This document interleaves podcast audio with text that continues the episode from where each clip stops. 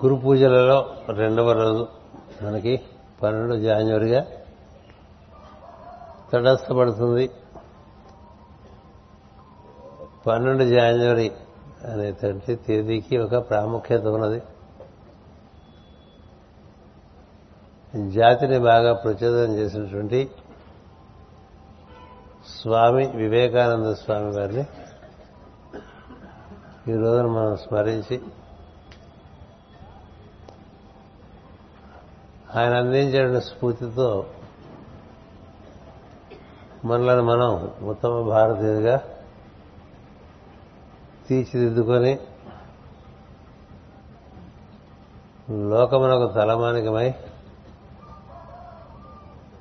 నిలవాలనేటువంటి ఒక సంకల్పం చేసుకోవాలి. సాక్షాత్తు శివస్వరూపుడైనటువంటి వివేకానంద స్వామి 39 సంవత్సరంలో మానవ జాతిని, ప్రత్యేకించి భారత జాతిని అద్భుతమైన రీతిలో ప్రచోదనం గావించినటువంటి మహాత్ముడు. వివేకానందుని రచనలు చదువుకున్న వారెవరు కూడా భారతీయత నుంచి తొలగిపోరు. అందులో ఉండేటువంటి సమగ్రమైనటువంటి జీవన విధానాన్ని అర్థం చేసుకుని జీవించగలిగేటువంటి ఒక స్ఫూర్తి మనకు కలుగుతుంది. అందుచేత ప్రాతస్మరణము మనం వివేకానంద స్వామితో ఈ రోజున గావించుకొని ముందుకు సాగుదాం. గురు పూజలలో ఈ రెండవ రోజు వికారనామ సంవత్సరం దక్షిణాయనం, పుష్యమాసం కృష్ణపక్షం, విద్యా పుష్యమి నక్షత్రము ఆదివారం. ఇలాంటి శుభ సందర్భాన్ని స్మరించుకుంటూ ఉండాలి. దాని ఆదివారం అంటే దాని యొక్క ప్రత్యేకత దానికి ఉంటుంది. పుష్యమి నక్షత్రం అంటే దాని ప్రభావం దానికి ఉంటుంది. అద్భుతమైన అనుభూతినిచ్చేటువంటి నక్షత్రం, తుష్టిని పుష్టిని ఇచ్చేటువంటి నక్షత్రం, అందరికీ అండగా నిలిచేటువంటి నక్షత్రం, ఎంతమందినైనా పోషించడానికి సిద్ధంగా ఉండే నక్షత్రం భరతుని నక్షత్రంగా మనం చెప్పుకుంటూ ఉంటాం. అలాగే మనకి అందులో విద్య, అటుపైన ఈ మాసము సంవత్సరము వికారము అనేటువంటి సంవత్సరం. ప్రపంచంలో వికారం నడుస్తున్నా మనం వికారం చెందనక్కర్లేదని తెలిసి మనం అంతా కర్తవ్యం నిర్వర్తించుకుంటూ ఉండాలి. ఈ రోజున మనకి ఇక్కడ సోదర బృందానికి పరిచయం చేయడానికి మరికొన్ని చక్కని ప్రయత్నాల్ని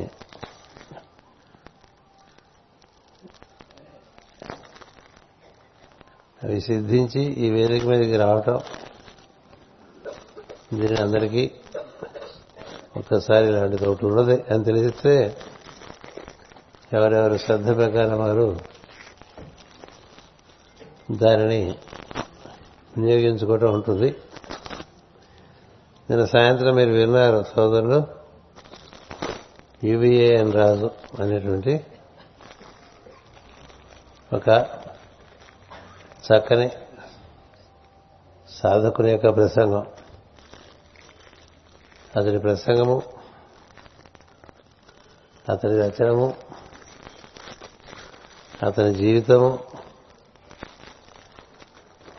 ఒక నిర్మలమైన ప్రవాహంగా సాగిపోతున్నది.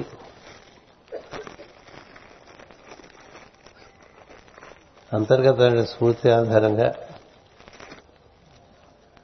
అనేక అనేక విషయములు ఉత్తరాంధ్రలో బాగా అందరికీ అందిస్తూ ఉపాధ్యాయ వృత్తిలో ఉన్నప్పటికీ కూడా ఒక 18 కేంద్రాల్లో సనాతనమైన ధర్మ మార్గమును మాస్టర్ సిబిబిఆర్ మన సిబిబి ఎంఎన్ఈకే వారు అందించినటువంటి జ్ఞానమును అందిస్తూ ఒక జీవన విధానాన్ని పిల్లలకందరికీ కూడా ఏర్పాటు చేస్తూ అహర్నిశలు కృషి చేస్తున్నటువంటి వ్యక్తిత్వం అతడు హృదయగీత అనేటువంటి ఒక చిన్న పుస్తకాన్ని ఏర్పాటు చేశాడు ఈ సంవత్సరం గురు పూజలకి. ఇందులో భగవద్గీతలో ఉండేటువంటి 18 అధ్యాయముల యొక్క సారాంశము ఒక ప్రశ్న సమాధానంగా ఒక సాధకుడు ప్రశ్నించడం, సారథి బదులు చెప్పడంగా చక్కగా ఒక సమ్మరి భగవద్గీతకు ఏర్పాటు చేశారు. క్లుప్తంగా భగవద్గీత ఏదో తెలియాలంటే ఈ పుస్తకం చాలా ఉపయోగపడుతుంది. అందుచేత ఇది మీ యొక్క ఆసక్తిని బట్టి మీరు అందుకోవాల్సిందిగా కోరుతున్నారు. శివపూజ అనేటువంటి పుస్తకం మన బృందాలన్నీ కూడా దాదాపు ప్రతి సోమవారం ప్రదోషకాలంలో శివాభిషేకం చేసుకోవడం ఒక వరవడిగా ప్రవేశించడం జరిగింది. వారందరూ చక్కగా ఈ శివపూజను నిర్వర్తించుకోవటానికి ఈ పుస్తకాన్ని ప్రచురించడం జరుగుతూ వస్తుంది. 2008 సంవత్సరం నుంచి ఇది 4వ ముద్రణంగా మళ్ళా మీ ముందుకు కొని రాబడుతోంది. మీకుండేటువంటి అవసరాన్ని బట్టి, ఆవశ్యకతను బట్టి ఈ పుస్తకాన్ని కూడా మీరు వినియోగించుకోవచ్చు. అటుపైన మనకి సోదరులు కృష్ణస్వామి గ్రంథాలని క్రిందటి సంవత్సరం నుంచి ఒక బృందము ఆ రచనలను బాగా పఠనం చేస్తూ అనుసరిస్తున్నటువంటి వాళ్ళు వీటిని ముద్రించి ఇక్కడికి కొని తెచ్చి మన గురు పూజల్లో మాస్టర్ గారు ఆశీర్వచనంగా వీటిని ఇక్కడ ఆవిష్కరింపజేసుకుంటూ ఉంటారు. అలాగా 2 పుస్తకాలు ఈసారి ఇక్కడికి కొని రావడం జరిగింది. ఒకటి పార్థసారథి ప్రవచనాలని కృష్ణస్వామి అస్వస్థతలో ఉన్నప్పుడు చివరి దశలో ఇచ్చినటువంటి డిక్టేషన్స్ ఇవి. ఇది ఒక మంచి పుస్తకంగా అందరికీ చక్కని మార్గదర్శకంగా నిలిచి ఉన్నది. అలాగే శ్రీమద్ భాగవతము దివ్య జీవన మార్గము కృష్ణస్వామి దగ్గర ఆ రోజుల్లో అందరూ గమనించింది ఏంటంటే మాస్టర్ గారి గొంతు వలన ఆయన గొంతు ఉండేది. మాస్టర్ గారు మాట్లాడుతున్నారా కృష్ణస్వామి మాట్లాడుతున్నారా అనిపిస్తుండేది దూరం నుంచి వింటే. ఎందుచేతంటే పూర్తిగా మాస్టర్ చేత పునర్జీవితులయ్యి జీవితాన్ని మాస్టర్ గారి మార్గంలోకి మలుచుకున్నటువంటి వ్యక్తి. అందుచేత ఈ పుస్తకాలలో మీకు మాస్టర్ స్పర్శ బాగా కనిపిస్తూ ఉంటుంది. అటుపైన మాస్టర్ సివివి యోగం అనేటువంటి ఒక ప్రవచనం, ఇది చాలామందికి చక్కని స్ఫూర్తి కలిగించడం చేత దీని ఎప్పటికప్పుడు పునర్ముద్రణానికి వస్తూ ఉంటుంది. ఇది ఒక ప్రవచనం, హైదరాబాద్లో చేసిన ప్రవచనం. అక్కడ బృందం వారు స్ఫూర్తి చెంది దీన్ని ఒక వ్రాతపత్రిక వేస్తే దాన్ని సంస్కరించి వేసుకుంటూ వస్తున్నాం. ఇప్పటికీ ఇది 5వ ముద్రణ. ప్రతి ముద్రణకే 1000 కాపీలు వేస్తూ ఉంటారు. ఇది మనకి క్లుప్తంగా మాస్టర్ సివి యోగం తెలియటానికి చాలా వినియోగపడుతుంది. దానిని యథాశక్తి వినియోగించుకోగలరు. అటుపైన మాస్టర్కి గారి ఉపదేశవాణి, ఈ ఉపదేశాలను కూడా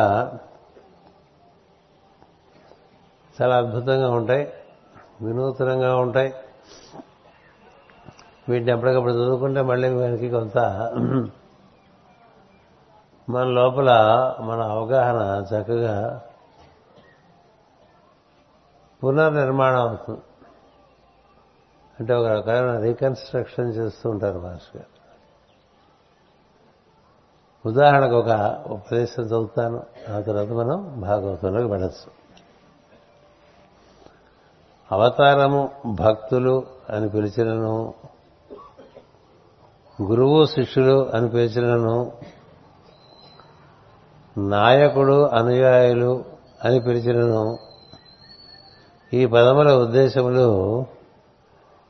కేవలం పడికట్టు రాళ్ళు గిన్నెలో నెయ్యి తూకం వేసినప్పుడు గిన్నె తూకములకు మాత్రము పనికొచ్చును, నెయ్యి తూకములకు కావలసిన రాళ్ళు వేరు. అట్లా గిన్నె తూకపు రాళ్ళు వంటివి పై చెప్పిన పదములు గురువైన శిష్యుడైన అవతారమైన భక్తుడైనను చేయవలసినది లోకమునకు కావలసిన పని. అది లోక వ్యవహారము కాదు, సొంతము కోసం జాగ్రత్త పడటము కాదు. సద్గురువు కానీ అవతారము కానీ తన శిష్యులను భక్తులను నడుపుచుంటునని అనుకున్నాడు. సద్గురువు కానీ అవతారము కానీ తన శిష్యులను భక్తులను నడుపుచుంటునని అనుకున్నాడు. అనుకున్నచో అది ఆత్మవంచనాగును. గురువు చేయుచున్న పని నచ్చినవాడు ఆ పనికి అర్పణమగును, అతడే సరి అయిన శిష్యుడు. అది చేయక గురువుకి అర్పణ అయితేనని అనుకున్నట ఆవేశము.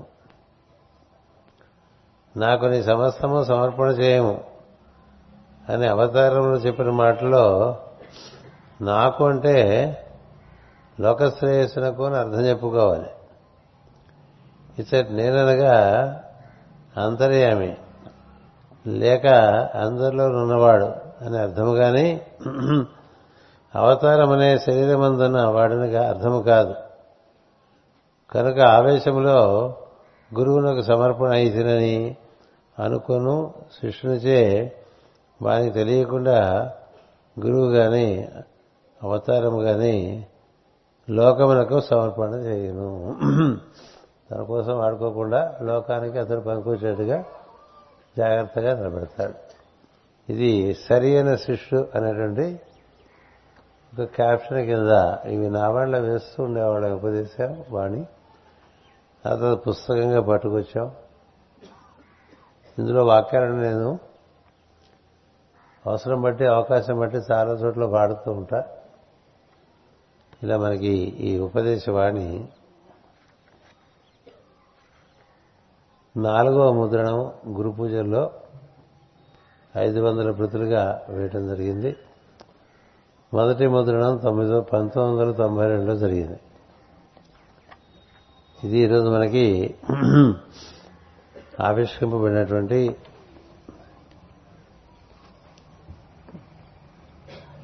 అంశములు. అటుపైన ఒకసారి సనత్ కుమారుని మైత్రేయని స్మరించి ప్రవచనం చేసే ప్రయత్నం నేను చేస్తాను. వినే ప్రయత్నం మీరు చేయండి. సమస్తయోగీ జనతారకంతం సనత్కుమారం శరణం ప్రపద్యే కృపాసముద్రం సుగతస్య మిత్రం తపశ్చరంతం గిరిరాజపార్శ్వే జగద్గురుం సర్వమత ప్రదీపం నమామి మైత్రేయమగాధబోధం. హరి ఓం.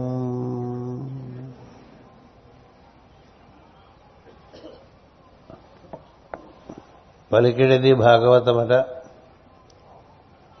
పలికించడివాడు రామభద్రుండట. నే పలికిన భవహరమగునట, వేరొండు పలుకుగనేలా. భాగవతము తెలిసి పలుకుట చిత్రము. సూలికైనను తమ్మి సూలికైనను వివిధ జనుల వలన విన్నంత, కన్నంత, తెలియవచ్చినంత తేటపరుపు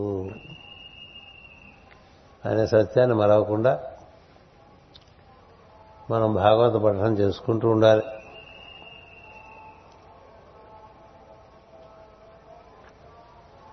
భగవంతుడు పలికితే ఆ పలుకు మనకి అనుభూతినిస్తుంది. అందరి యందు నిండి ఉన్నటువంటి వాడు మన మేధస్సులోనండి, మస్తిష్కంలోనండి, భావనలోనండి ఒక భావంగా గోచరించినప్పుడు మనకు కలిగే వికాసము, ఆనందము వేరు. అందుకని రామభద్రుడే పలికాడనుకోండి, ఆ రామభద్రుడు పలికింది మనం వింటున్నాం అనుకోండి, దాన్ని మనం పలుకుతున్నాం అనుకోండి. విని పలకాలి. విని పలకడం అనేది ఒక పద్ధతి, సూచి చెప్పడం అనేది ఒక పద్ధతి. వినికి పలకడం అంటే ఊర్ధ్వలోకాల నుంచి నీలోకి అది ప్రవహిస్తూ ఉంటే నీవు చక్కని బృహస్పతి తత్వంతో దాన్ని అందుకొని దాన్ని సరస్వతిగా మార్చుకుని ప్రపంచానికి తెలియపరచడం కానీ నీకుగా తెలుసుకోవటం కానీ చేసుకుంటే అప్పుడు ఏం జరుగుతుందంటే మనకి ఇలాగా నిన్న మొన్న చెప్పుకున్నట్టుగా అట్లా పిచ్చి పిచ్చి జన్మలన్నీ ఎత్తుతూ మనకి పనికి రాకుండా, ఎవరికి పనికి రాకుండా బతికేటువంటి బతుకులు మారుతాయి. ఏ సందేహం. నే పలికిన భవహరమగునట. ఇంకా చాలా ఉన్న వీడికి జన్మలనే పరిస్థితులతో ఉండకూడదు కదా కదా ఎందుకుంటాయి? నేర్చుకున్నంతకాలం ఉంటాయి. నేర్చుకున్నంతకాలం పరీక్షలు రాస్తూనే ఉండాలిగా. ఉత్తీర్ణులైన తర్వాత పరీక్షలు రాయటమే ఉండదుగా. ఉత్తీర్ణులైన తర్వాత పనులు చేయటం ఉంటుంది. అందుకని ఉత్తీర్ణులైతే ఎక్కడో ఊరికట్లా సదా హాయిగా కూర్చుని పడ కూర్చులో టైంకి కాఫీ పలహారాలు వస్తే తింటాం కాదు. ఇది ఎంత మనకి లోపల ఉత్తీర్ణత కలుగుతూ ఉంటే అంత సృష్టి యందు మన బాధ్యత తెలిసి పనిచేయటంగా ఉంటుంది. జ్వాలాకూల మహర్షి మాట చెప్పారు, I walked into a greater method of light and therefore incurred greater responsibilities అని. ఏటి మీకు నాకు తేడా నువ్వు అడుగుతావేమో బయలుతో. ఏం లేదు, నీకన్నా ఎక్కువ వెలుగులోకి నేను ప్రవేశించాను, అందుకని ఎక్కువ పని తగిలిందని. అందుకని పనిబద్ధకం ఉండేవాళ్ళు దైవం దొరికిపోకండి, అలాగే ఉండండి. ఎందుకంటే ఇందులో చేరితే ఏం చేయించేస్తాడండి పనులు. అలా చేయిస్తూ ఉంటే మనకి ఏమవుతుంది, ఎవరెవరి మనం చేయట్లేదు మన నుంచి జరుగుతున్నాయని తెలుసు. బాగా మనమే కింద మీద పడి చోట్ల కక్కుంటూ ఆయాసపడుతూ చేస్తూ భగవంతుడు చేస్తున్నాడు గురువుగారు చేస్తున్నాడు అని పలికేవాళ్ళు ఉంటారు కదా. అది పలికే ఫ్యాషన్ పలికే ఎందుకంటే అది అలాగా ఒక చక్కని సెలయేరులాగా నిర్మలంగా ప్రశాంతంగా సాగిపోతుండదు. అందులో వరద ఉండదు, కరువు ఉండదు కదా. మనకి రెండు దొరుకుతుండే రోజుల్లో వస్తే వరదలు వచ్చేస్తాయి, లేకపోతే కరువులు వచ్చేస్తాయి. కరువులు అంటే నీళ్లు లేవు, వరదలు అంటే ఎక్కువ నీళ్లు. ఇట్లా కింద మీదగా జరుగుతూ ఉంటాయి కదా. రామభద్రుడు అంటే ఇక్కడ మనకి దైవం యొక్క ఒక పేరు కదా.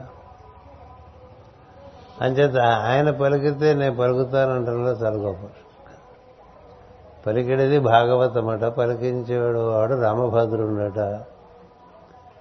నే పలికిన భవహరమగునట. కాబట్టి ఇంక అవి ఇవి ఎందుకు పలకటం, ఇదే పలికితే సరిపోతుంది. వేరెండు పలుకగానే ఇలా ఏవో చాలా చెప్తూ ఉంటాం కదా. మనుషుల్ని మభ్యపెట్టడానికి రకరకాల శాస్త్రాలు ఉన్నాయండి. మనుషుల్ని మభ్యపెట్టడానికి అబ్బా చాలా అద్భుతంగా అనిపించేవి, కాసేపు మనకి బాగా పొంగు కలిగించేవి చాలా ఉంటాయి. దానివల్ల ఏ ఉపయోగం? ఎందుకంటే ఈ పొంగు తాగితే ఉండదు కదా. పాలు తాగిన పుష్టి పొంగు తాగితే వస్తుందా కదా. అదే ఏవో పొంగులు వస్తూ ఉంటాయి వెళ్ళిపోతుంటాయి. భాగవతము భగవద్గీత భారతం ఉండిపోతాయి. ఎందుకంటే అవి చక్కగా మనకి ఉన్నతి కలిగించేటువంటి గ్రంథములుగా శాశ్వతంగా భూమునంతకాలం ఉండిపోతాయి. అలా శాశ్వతంగా భూమునంతకాలం ఉండిపోయిన పనులు చేసిన వాడు విషయం వేరు. అందుకు మన ప్రయత్నం. పైగా మనమేదో భాగవతం చెప్పేస్తున్నాం అనుకోవచ్చు కదా. పరమశివుడైనా చతుర్ముఖ బ్రహ్మ అయినా సరే సూలికైనను తమ్మి సూలికైనను తెలిసి పలకలేట. ఎందుకంటే అది అనంతం, అనిర్వచనీయము, అప్రమేయము, అలక్ష్యము అయినటువంటి విషయం. అలక్షణం, దానికి ఇది లక్షణం అని చెప్పలేం, అది ఇంత ఉంటుందని చెప్పలేం, ఇంత పెద్దదని చెప్పలేం. ఇలాంటి లక్షణాలు కలిగిన తత్వం అది అనుగ్రహిస్తే మనం భాగవతం చెప్పుకోవటం తప్ప మనమేదో భాగవతం చెప్పేద్దాం అనుకోకూడదని త్రిమూర్తుల్లో ఉండేటువంటి పరమశివుడు చతుర్ముఖ బ్రహ్మ చెప్పడం జరిగింది. అందుకని భాగవతము మనం పలికే ముందు భగవంతుని యొక్క స్మరణ బాగా చేసి నీవు పలికితే నేను పలుకుతా, నీవు పలకపోతే నేను పలకలేనని తెలిసి ఉండాలి. అందుచేత ఈ రెండు పద్యాలు మాటిమాటికి భాగవతం చదువుకునే వాళ్ళు తప్పకుండా చదువుకోవాల్సిన పద్యాలు. ఇంకా చాలా అద్భుతమైన పద్యాలు ఉన్నాయి పోతన మధ్యలో వచ్చినటువంటి. అందుచేత ఈ భాగవతం చదివే ముందు ఇలాంటి ఒక ప్రాతిపదిక మనకి ఉంటే అది మనకి చక్కగా జీవ చైతన్యానికి ఒక వికాసం కలిగిస్తుంది, ఒక ఆనందం కలిగిస్తుంది. అందుచేత నువ్వు చెప్పింది నాకు అంత బాగా అర్థం కాలేదు, ఇంకొంచెం వివరంగా చెప్పవా అని ప్రాచీన బర్హి అనేటువంటి మహారాజు గారు నారదుని అడగటం వల్ల నారదు మళ్ళీ ఓపికగా చెప్పడం ప్రారంభమైంది. సో నారద మహర్షి ప్రకృతి ఏర్పరచుకోనుండగా దాంట్లో నేను కొన్ని వికృతులు ఏర్పరచుకున్నావు, అవి నీకు సంబంధించిన తప్ప ప్రకృతికి సంబంధించినవి కాదు అని. ప్రకృతి కొన్ని ఏర్పాట్లు చేస్తుంది, అవి జీవుల కోసం చేస్తుంది. మనం అందులో మనకు గోచర పద్ధతుల్లో కొన్ని సంబంధాలు ఏర్పరుచుకుంటాం. ఏర్పరచుకోవడం వల్ల మనవారు ఇంకోరు ఇలాంటివన్నీ వచ్చేస్తాయి. దానివల్ల ఏమిటంటే మనవారు పైకి వస్తే ఆనందంగా ఉంటుంది, మనకి ఇష్టమైన వాళ్ళు పైకి వస్తే అంత బాగుండదు, ఇలాంటివన్నీ జరుగుతుంది. అందరూ జీవులమే, ఒకే ప్రయాణంలో ఉన్నాం. ఎవరెవరు ప్రకృతిని అనుసరించి పురోగతి సాధించుకుంటూ ఉంటే వారు వారు మనకి చక్కగా ఆనందం కలిగిస్తారు అనే సమభావం ఉండదు. సమభావం, సమదర్శనం ఇవన్నీ మనకి భగవద్గీతలో చెప్తాడు. పండిత సమదర్శన. మనకి ఎవరన్నా బాగా సంఘంలో స్థితిగతులు ఉండేవాళ్ళు చూస్తే ఒక రకంగా ఉంటాం, ఓ సామాన్యులు చూస్తే ఇంకో రకంగా ఉంటాం, మన బంధువులు చూస్తే ఒక రకంగా ఉంటాం, అపరిచితులను చూస్తే ఇంకొక రకంగా ఉంటాం. ఎందుకట్లా ఉంటావు? అందరూ జీవులేగా. అందరూ జీవులేని గుర్తుండదుగా. ఎందుకంటే నువ్వేర్పరచుకున్న అభిప్రాయాలు నీకు అడ్డంగా వచ్చేసి మనకి ఇష్టమైన వాళ్ళు ఏం చేసినా బాధనే ఉంటుంది. మనకి ఇష్టమైన వాళ్ళు ఎంత మంచి పని చేసినా బాగుండదు కదా. ఏదో రంధ్రాన్వేషణ చేస్తాం. ఏదో చెప్తారు కానండి, ఆయనలో ఇవి ఉన్నాయి అవి ఉన్నాయని చెప్పుకోము. ఇది అసూయ మనకి కదా. కనిపిస్తున్నటువంటి వెలుగును చూడకుండా దాని చుట్టూ ఉన్న వేక చీకట్లో వెతుక్కుంటాం అనుకో, అది దురదృష్టం. అట్లా మనం మన అభిప్రాయాలతో మనం జీవించడం వల్ల మనదొక వికృతమైన జీవితంగా అయిపోతుంది అబ్బాయి అనేటువంటిది ఒకటి నారద మహర్షి ఇక్కడ ఆవిష్కరించారు. ఆయా వికృతి గుణములతో ముడిపెట్టుకున్న మనసు సంసారబద్ధయై చిక్కులలో పడను. ఆ చిక్కులను విడదీసుకున్నటకై యత్నించుతూ శ్రమపడుట దుఃఖించుట చేయను. వానిలో నుండి వాని పైనుండి చూచువాడు పట్టుబడడు. ఇలాంటి భావాల్లో అలా పడి ఉన్నవాడు ఉంటామే, వాడికి మనలోపల ఉండేటువంటి ఈశ్వరుడు హంసస్వరూపుడుగా ఉన్నాడన్న విషయం పట్టుబడదు. ఏం సందేహం లేదు. ఇది మనం చిల్లర విషయాల్లో ఉన్నాం. ఇట్లా సింహాచలం గుడికొచ్చి మనం ఆ కోట్ల చుట్టూ తిరుగుతున్నాం అనుకోండి. దేవుడి చుట్టూ తిరగకుండా కోట్ల చుట్టూ తిరిగి, వాడి చుట్టూ తిరిగి, వీడి చుట్టూ తిరిగి, ప్రసాదాల చుట్టూ తిరిగి, లైన్లు ఎట్లా మార్చుకుంటూ గబగబా లోపలికి వెళ్ళొచ్చు. ఇలా ఆలోచించుకుంటూ నీకు దేవుడే ఉన్నాడు, ఇంక లేడుగా. ఉన్నాడా? ఇది నీ మనసు నేను అక్కడ చాలా విపరీతంగా ఒక వ్యాపారంలో పెట్టేసి, వ్యాపారం అంటే యాక్టివిటీ అని అర్థం, వ్యాపారం అంటే బిజినెస్ అని కాదు. అట్లా బాగా వ్యాపారంలో పడిపోయిన మనసు ఇప్పుడు కాస్త కూస్త మనం తెలుసు అనుకోండి, గుళ్ళో తెలిసి మనం వెళ్ళామనుకోండి, ఎవరు మనం గుర్తించలేదనుకోండి, అదొక బాధ కదా.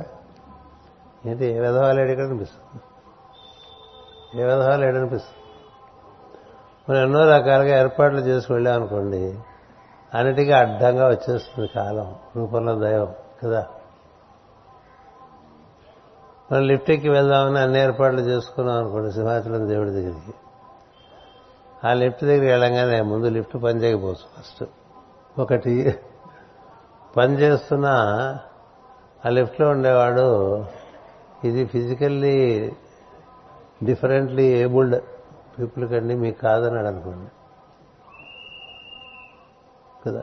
అనసుగా ఏదైనా అంతర్యాలు మనపై చాలా జోకులు వేస్తుంటాడు. అంటే పక్కన ఉండేవాడు గురువుగారు, గురువుగారు అంటే వాడికి నువ్వు వాడు గురువుగారు ఎలాగుతాడు కదా.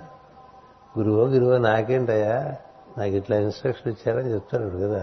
అయిపోయింది, నీ పూర్తిగా దిగిన తర్వాత ఏది నీ గురించి నీకుండే అభిప్రాయం పూర్తిగా నేలమట్టం అయిపోయిన తర్వాత అప్పుడు నా దైవం లోపల నుంచి ఓ సహకారం పంపిస్తాడు. ఎవడో వస్తాడు అటు నుంచి, సార్ ఎక్కడున్నారేంటంటాడు. అంటే లిఫ్ట్ ఎక్కుదాని ఉన్నానయ్యా, వీడు ఎక్కడే పెట్టలేదంటే వాడు ఎక్కిస్తాడు, మనం పైకి వెళ్తాం కదా.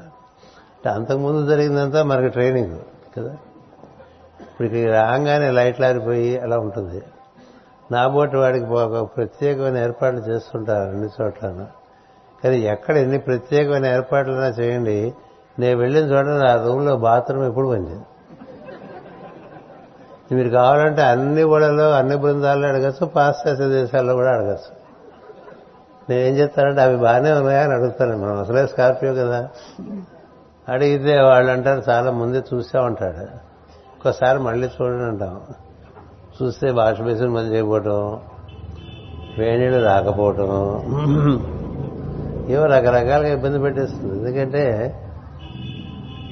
నా మీద ప్రాక్టికల్ జోక్స్ పెట్టాలి, నాకన్నా ఎవరు దొరకలేదు అన్నట్టుగా ఉంటుంది ప్రతిసారి కదా.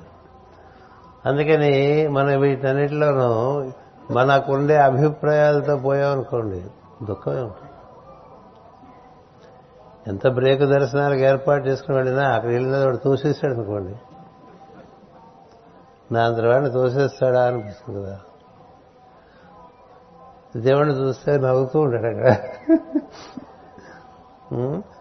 అందుచేత మనకి చూడండి ఎన్నెన్ని మన గురించి అభిప్రాయాలు చాలా ఎక్కువ, ఎస్టిమేట్స్ ఎక్కువ. మనం ఇలా వస్తుంటే అందరూ అటెన్షన్లో ఉండాలనుకుంటారు. ఎందుకుంటారు? కుక్క అంటే కాలెత్తి సుపోసి వెళ్ళిపోతుంది. ఏం చేస్తా? అవును అవ్వకూడదా? మన మీద పోయలేదు, అందుకు సంతోషిస్తారంతే. అందుకని అభిప్రాయాలు మన గురించి ఉండకూడదు, దైవం గురించినటువంటి భావన ఉండాలి. మనకెంతసేపు అభిప్రాయాల్లో బతుకుతుంటాం కాబట్టి బాగా ప్రతి చిన్న విషయం చిక్కుపెట్టేస్తుంటుందండి, దుఃఖపడిపోతూ ఉంటాం. వానిలోనండి వానిపై నుండి చూస్తున్న వాడిని పట్టుకోవడం కష్టం అంటున్నారు నారద మహర్షి. ఒక్కొక్కప్పుడు తెలిసిన తర్వాత కూడా బలవంతముగా మరలా పట్టుబడుచుండును. భార్యతో మగమాటమి అది అయిపోయింది. చదివేశాక మాటికి భార్య గురించి ఏం మాట్లాడతాం? ఇక పొద్దున్న భార్య గురించి మాట్లాడితే తర్వాత కష్టం వస్తుంది. ఏం నేను తప్పదు కదా, ఈ రచయితలంతా ఇలా చేశారని. పాశ్చాత్య దేశాల్లో ఒక స్త్రీని అడిగింది, ఏమిటో ఈ స్త్రీ వల్ల చాలా ఇబ్బందులు పడిపోయారు పురుషున్నట్టుగా రాస్తారంటే అదే గ్రంథాలు అని అడిగింది ఆవిడ. వాళ్ళకి తెలియదులే అని చెప్పాను. ఇంకోటి, మాస్టర్ అసలు దేవుడు అంటే మగవాడా అని అడిగింది. కాదని చెప్పాడు. మరి ఎవరు మగ ఆడ అంటే మగ ఆడ రెండు కలిపింది. భగవతత్వము అది స్త్రీ పురుషతత్వం తప్ప పుస్తకాలు రాసేవాడంతా మగవాళ్ళు అవడం వల్ల దేవుడిని మగవాడు చేసి అక్కడ పెట్టేశారు. దేవుడు మగవాడు ఏమిటండి? అందుకనే లక్ష్మీనారాయణాభ్యానమహ అనాలి. ఉత్తనారాయణ పనికిరాడు, లక్ష్మితో కూడిన నారాయణుడే. ఉమామహేశ్వరాభ్యానమహ, వాణీ హిరణ్య గర్భాభ్యానమహ, శచీ పురంధరాభ్యానమహ, అరుంధతి వశిష్టాభ్యానమహ కదా. మాతాపితృభ్యో నమః. ఎందుకనంటే ఇద్దరు కలిస్తే పూర్ణం. ఒక పురుషతత్వం కానీ ఒక స్త్రీతత్వం కానీ దానికి అది పూర్ణం కాదు. అంచేతే ఈ భారతీయ సాంప్రదాయంలో దేవతలందరినీ కలిపి పూజ చేయటమే ఉంటుంది. ఓ పురుష సూక్తం చదవంగానే ఓ స్త్రీ సూక్తం చూస్తాం, లేకపోతే ఒక స్త్రీ సూక్తం చదవంగానే ఒక పురుష సూక్తం చదువుతాం, ఒక విష్ణు సూక్తం చదవంగానే మళ్ళీ ఒక లక్ష్మీ అష్టోత్రం. ఇలా త్రయంబకం యజామహే బాగా గుద్దేస్తుంటాం. మన భయం కదా చావు మీద. అలా గుద్దేసిన తర్వాత వెంటనే అవిద్యానామంత స్థిమిర విహర ద్వీపనగరి అని అమ్మవారు. ఇట్లా జడలే మనకి పురుషుడు స్త్రీ, స్త్రీ పురుషుడు. కృష్ణపక్షంలో పురుషుడు ముందు, తర్వాత స్త్రీని ఆరాధన చేసుకోమన్నారు. వెంటనే తర్వాత అంటే మరి ఎప్పుడో తర్వాత కాదు, దీని తర్వాత. అది దీంతో మొదలు పెట్టాలి, ఏదో దాంతో మొదలు పెట్టాలి కదా. అందుకని అది కృష్ణపక్షం అయితే పురుషుడు ముందు, తర్వాత. ఎందుకంటే రిటర్న్ జర్నీ అని. శుక్లపక్షం అయితే ముందు అమ్మవారిని ఆరాధన చేసి తర్వాత అయ్యవారిని ఆరాధన చేసుకోవాలి. దాన్నే మనకి మాస్టర్ గారు శ్రీనివాస విద్యాన్ని కూడా ఇచ్చారు. అంటే శుక్లపక్షం ఉందనుకోండి, అంటే చంద్రుని కాలాలు పెరుగుతూ ఉంటాయి. స్త్రీ సూక్తంలో ఒక రుక్కు, పురుష సూక్తంలో ఒక రుక్కు. అట్లా ముందు స్త్రీ సూక్తంలో రుక్కు, తర్వాత పురుష సూక్తంలో రుక్కు, అలా చదువుకుంటూ శుక్లపక్షం అంతా గడిపి కృష్ణపక్షంలో పురుష సూక్తం రుక్కు ముందుది, తర్వాత స్త్రీ సూక్తంలో ఉండే రుక్కు చదువుకోవటం అనేటువంటి ఒక సాంప్రదాయం ఉంది. ఎందుకంటే దాన్ని బట్టి మనకేం తెలుస్తుందంటే ఎవరిని మనం అశ్రద్ధ. అందుకని సృష్టి అంతా స్త్రీ నుంచే బయటకు వచ్చింది కదా. పరతత్వం ఒక పెద్ద వెలుగుగా దిగితే అందులోంచి కదా ఈ త్రిమూర్తులందరూ వచ్చారు. ఆ త్రిమూర్తులకి మళ్ళీ ఆవిడే మళ్ళీ ముగ్గురుగా వచ్చి వాళ్ళతో ఉంటుంది. ఇద్దరు కలిసి పని చేసుకుంటూ ఉంటారు. ఇద్దరు కలిసి పని చేసుకోవడం అనేటువంటిది ఒక అదృష్టం. ఇద్దరు కలిసి అన్ని పనులకి ఇద్దరు కలిసి చేసుకోవటం అనేటువంటిది ఒక సంస్కారం. ఎంతో బాధ్యత వలన కలిసి ఉండకపోవటం వల్ల జరగచ్చు, కానీ వీలైనంత వరకు కలిసి చేసుకోవటం ఒక సంస్కారం. అది భారతీయుల్లో చాలా ఎక్కువగా ఋషులు ఏర్పాటు చేశారు. మన ఋషులందరూ పెళ్లి చేసుకున్నారు. నేను పెళ్లి చేసుకోను, నేను ఋషి అవ్వలేదు. మరీచి, కళ, అత్రి, అనసూయ, భృగువు, ఖ్యాతి, అంగిరసుడు, శ్రద్ధ, వశిష్ఠుడు, అరుంధతి, పులసుడు, హవిర్భూ, పులహుడు, గతి,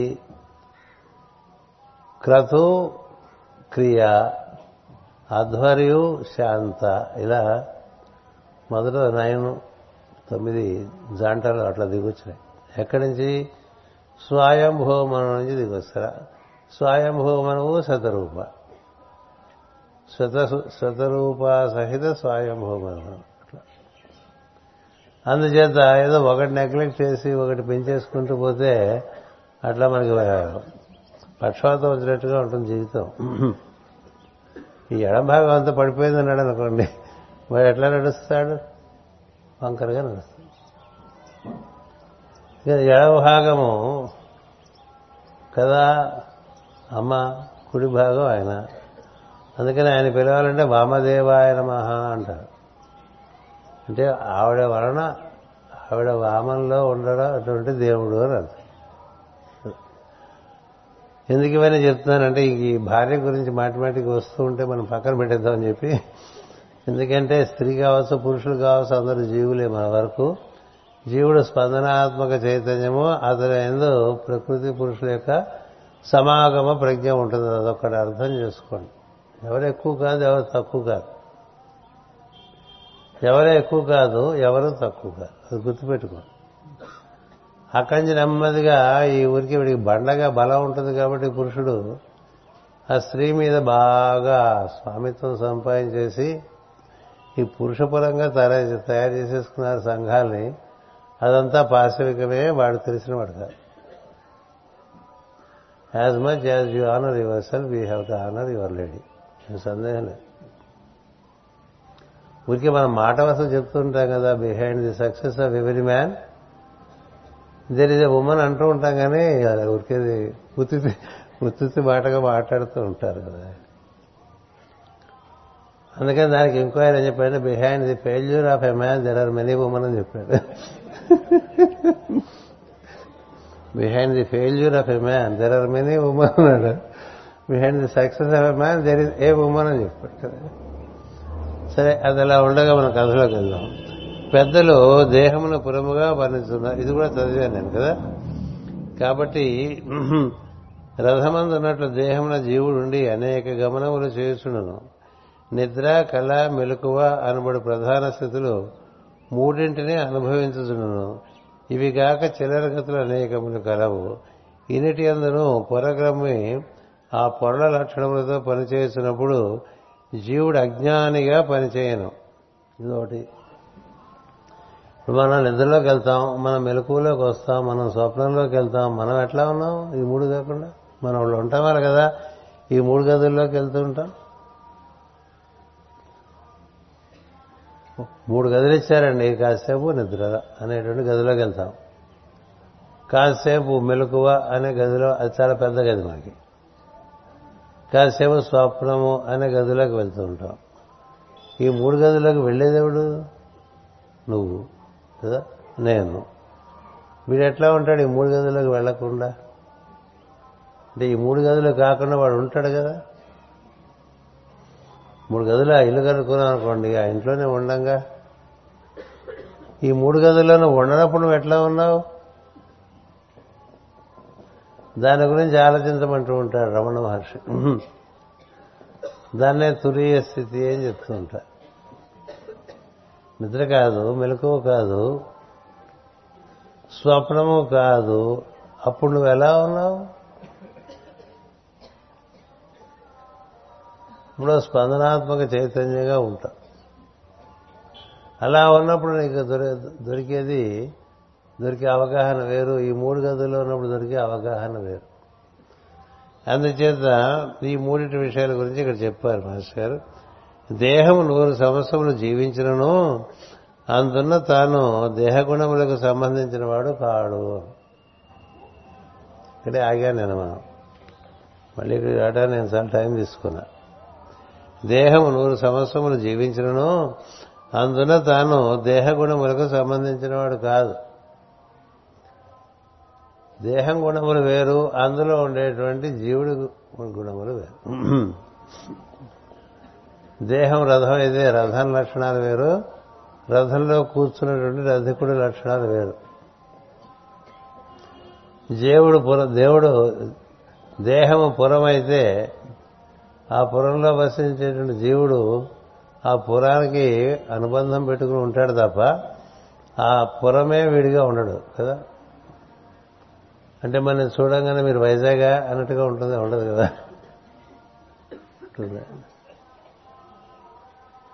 అందుచేత ఈ దేహానికి పురుషుడికి ఉండేటువంటి లక్షణాల్లో తేడా గమనించమని చెప్తున్నాడు నారద మహర్షి. అయినను తాత్కాలికమైన ప్రాణధర్మములు, ఇంద్రియ ధర్మములు, మనోధర్మములు తన చుట్టూను రంగుల గాజు పలకల వలె కప్పుకొనును.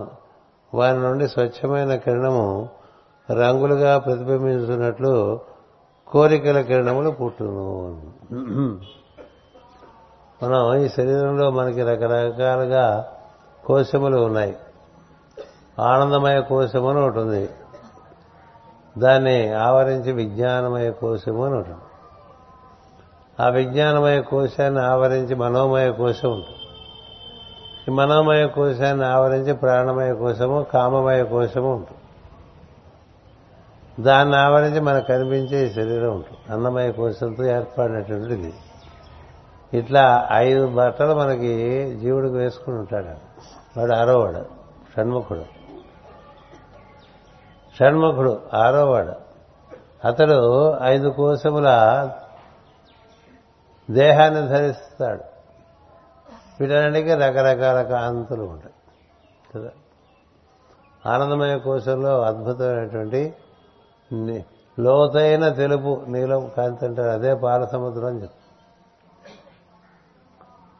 అటుపైన విజ్ఞానమయ కోశంలో చాలా అంత బంగారు రంగు కాంతులు అన్నీ వెలిగిపోతూ ఉంటాయి. అటుపైన మనోమయ కోశంలో మనకుండే అభిప్రాయాలు బట్టి మనం ఒకరోజు బాగుంటాం, ఒక రోజు బాగుంటాం, ఇలా జరుగుతుంది. వేసుకున్న బట్టలే మనకి నిర్ణయం చేసేస్తుంటాయి. ఈ వేసుకున్న బట్టల ప్రకారం వాటితో మనం అనుబంధం పొందితే ఈ వేసుకున్న బట్టల గురించే ఉంటుంది మైండ్లో. దాన్ని బట్టి ఇంకా కోరికలు అదొక లేయర్, ఒక కోశం. దాన్ని బట్టే కోరికల యొక్క నాణ్యతను బట్టే ఈ ప్రాణం యొక్క పనితీరు ఉంటుంది. అటుపైన ఈ కనిపిస్తున్నటువంటి అన్నమయ కోశంతో తయారు చేయబడినటువంటి శరీరం ఉంటుంది. ఇవన్నీ ఏం చెప్తున్నారంటే నారద మహర్షి, తన చుట్టూను రంగుల గాజు పలకల వలె కప్పుకొనును అన్నాడు. రంగుల గాజు పలకలు కప్పుకుంటే చుట్టూ ఉంటే ఏం జరుగుతుంది? రకరకాల రంగులు మనకు కనిపిస్తుంటాయి. అందుకని ఈ ఆత్మ సాధన కార్యక్రమం చేసుకునేటువంటి వాళ్ళకి క్రమంగా ఆ ముందు ఈ రంగుల అనుభూతి అవుతూ ఉంటుంది. అదే అంతా అనుకోకూడదు. ఏవో కలర్స్ కనిపించగానే మనం చాలా గొప్పవాడు అనుకోకూడదు. ఎందుకంటే ఈ రంగులన్నిటికీ ఆధారంగా శబ్దం, ఆ శబ్దమే తన తనువుగా దైవం ఉన్నాడు. అందుచేత మనకు చెప్తారు కదా, తను మనిషి అని. భగవంతుడు నాదస్వరూపుడు. అక్కడి నుంచి బిందువుగా అమ్మవారు వస్తే ఆయన చుట్టూ త్రిమూర్తులు ఏర్పడతారు. అది వేరే కథ. ఇక్కడ మనకి శరీరం కథ చెప్తున్నారు. ఇలా రకరకాల ఆవరణలతో, అంటే దుస్తులలాగా రంగురంగులవన్నీ వేసుకుంటూ ఉంటాం కదా. మామూలుగా కూడా చాలామంది ఎదుటివారిని చూసినప్పుడు వాళ్ళు ఏం చీర కట్టుకున్నారు, ఏం నగలు పెట్టుకున్నారు కదా, ఎలాంటి బట్టలు వేసుకున్నారు, ఎలాంటి ఆభరణాలు పెట్టుకున్నారు, ఇవే చూస్తూ ఉంటారండి. మనిషిని చూడరు కదా, అవే చూస్తుంటారు. కానీ మనం గొప్ప గొప్పగా వేసుకోవడానికి ప్రయత్నం చేస్తూ ఉంటాం. ఎందుకంటే దాన్ని బట్టి మనకి ఇప్పుడు చాలా బాగుంది సార్ అంటారని కదా. అంచేది ఆ బట్టలు చూస్తూ ఉండిపోయిన వాళ్ళు ఇంకా లోపల విషయం ఏముంది, ఇంకా వాటి గురించి డిస్కషన్ సీఎంఆరా అంటాడు, కాదు కంకటాల అంటాడు కదా, లేదు హైదరాబాద్లో కొన్నానంట. ఇట్లా ఏవో ఇవే కబూర్లు కదా. ఎక్కడ చేయించారు ఈ నగ అంటే చెన్నైలో చేయించాను. ఏవో ఈ గోలే కదా ఎక్కువ. ఆడవాళ్ళకి చీరలు నగలు, మగవాళ్ళకి వాళ్ళ పద్ధతిలో వాళ్ళకి బాగా కనిపించాలనే ఫీలింగ్ కదా. అందుచేత దుస్తుల్లోనే వేసుకున్న దుస్తుల్లో ఉండిపోయాము. అసలు 5 రకాల దుస్తులు లోపల వేసుకుని ఉన్నాము, అది మర్చిపోయాం. ఈ 5 దుస్తులు అవతల మనం చాలా వజ్రకాంతితో వెలిగిపోతూ ఉంటాం. 5 దుస్తులు అలా వజ్రకాంతితో పెరిగే వాళ్ళు తాము వజ్ర శరీరం అని తెలిసిన తర్వాత వాళ్ళకి ఈ బట్టలు వేసుకు మిగతా బట్టలన్నీ అంత ఇంపార్టెంట్ అనిపిస్తే వాళ్ళనే నగ్నులు అంటారు. నగ్నులు. సుఖమహర్షి నగ్నంగా తిరుగుతూ ఉంటాడంటే అర్థం ఏంటంటే మనకు అర్థమయ్యే నగ్నం కాదు అది. ఏ ఆవరణలు లేవు ఆయనకి, ఏ ఆవరణలు. వేదవ్యాస మహర్షికి కొంత ఆవరణలు ఏర్పడ్డాయి. బాగా రాసి రాసి రాసి రాసి ఉండిపోయి ఆ తర్వాత తరిస్తారు కూడా, వేరే కదా కదా. వాళ్ళ అబ్బాయికి ఆ బాధ లేదండి, పిలిస్తే పలుకుతాడు. పైగా ఆయన పిలిస్తే మొత్తం ప్రకృతి అంతా కూడా పలుకుతుందట. ఎందుకని ఆవరణలు దాటిపోయినటువంటి వాడు. కుమారులందరూ నగ్నులే అని చెప్తారు. అందువల్ల మనం మన శరీరం ఇది ఇదే అంతా అనుకుంటూ ఉంటాం కదా. కొంచెం జుట్టు తెలబడ్డదండి అనగానే మనకి లోపల బీట్ మిస్ అయిపోతుంది. వెంటనే ఏదో రంగేసుకుందామా అనిపిస్తుంది కదా. తెల్లబడితే పర్వాలేదు, ఊడిపోయింది అనుకోండి ఏం చేస్తారు, ఊడిపోతే ఏం చేస్తారు. ఇలా ఉంటేనే బాగుంటుందని నిర్ణయం చేసుకోవాలి అంతే కదా. ఇట్లా మనకి శరీరం అంతకంతకీ అది శుష్కిస్తూ ఉంటుంది కాలగతిలో. దాన్ని మనం ఎంత బాగా దాన్ని అలంకరించినా వయసు కనబడిపోతుంది. అందుచేత వారి నుండి స్వచ్ఛమైన కిరణము రంగులుగా ప్రతిబింబించినట్లు కోరికల కిరణములు పుట్టును అన్నారండి. ఈ శరీరాల వల్లే కోరికలు, ఈ శరీరాల వల్లే కోరికలండి. మరి శరీరాలు ఎందుకు వచ్చాయంటే నీ కోరికలు ఉండబట్టి శరీరం వచ్చాయి. ఎంతకాలం కోరికలు ఉంటాయో అంతకాలం శరీరాలు వస్తూనే ఉంటాయి. ఇంకా దాన్ని బట్టి తదనుగుణంగా పనిచేసుకోవటం అనేది ఆ కోరికలు తీర్చుకోవడంలో అలా మాటి మాటికి వచ్చేయటంగా ఉంటుంది. అందుకని కోరికలు కిరణములుగా రంగులుగా ప్రతిబింబించినట్లు కోరికల కిరణములు పుట్టును. వారిని తలసుకొనుటలో జీవుడు కోరికలు తనవిగా నమ్మును. వేలికి బాధ కలిగినప్పుడు నాక బాధ కలిగినదనుతున్నాడు కదా. రంగుల అద్దముల గదిలో ఒక పిల్లవాడిని ఉంచిన సూర్యరశ్మి అతనిపై రంగులుగా పడుచును. అతడు తాను రంగురంగులుగా ఉన్నానని సంబరపడి ఎగురవచ్చు. అంటే శరీరంకిగా రంగులు. అంతమంది బాగా పచ్చగా ఉండే రాజుల్లో ఓ నల్లగా ఉండేటువంటి కృష్ణుడు వచ్చాడండి. వాళ్ళంతా చాలా ఆజానుభావులు. వాళ్ళకన్నా కొంచెం పొట్టి, వాళ్ళకన్నా రంగు తక్కువ. వాళ్ళు అవే చూసేవాళ్ళు కదా. అందుకని వీడేం రాదనుకుంటూ ఉండేవాళ్ళు. ఈ రాజుల సమూహంలో కృష్ణుడికి పెద్ద విలువ ఉండేది కాదు. ఎందుకంటే నల్లగా ఉంటాడు ఒకటి, పొట్టిగా ఉంటాడు ఒకటి, కిరీటం పెట్టుకోకుండా ఒక ఈక పెట్టుకుంటాడు, నెమలి ఈక. ఎందుకని లోపల ఉన్నవాడు నీ చూసేవాళ్ళు తక్కువ, బయట కనిపించేదే చూస్తాం మనం. కానీ పరతత్వం అంతా కూడా ఈ కోశాలకు అతీతంగా ఉంటుంది. అందుకనే మనకు అష్టావక్రుడు కథ ఇచ్చారు. అష్టావక్రుడు అనేటువంటి ఒక మహర్షి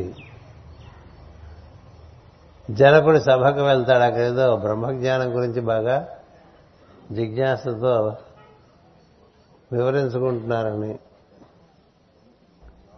ఇంతమంది బ్రహ్మజ్ఞానులు ఉన్నారా దేశంలోని చూద్దామని వెళ్తాడు ఆయన.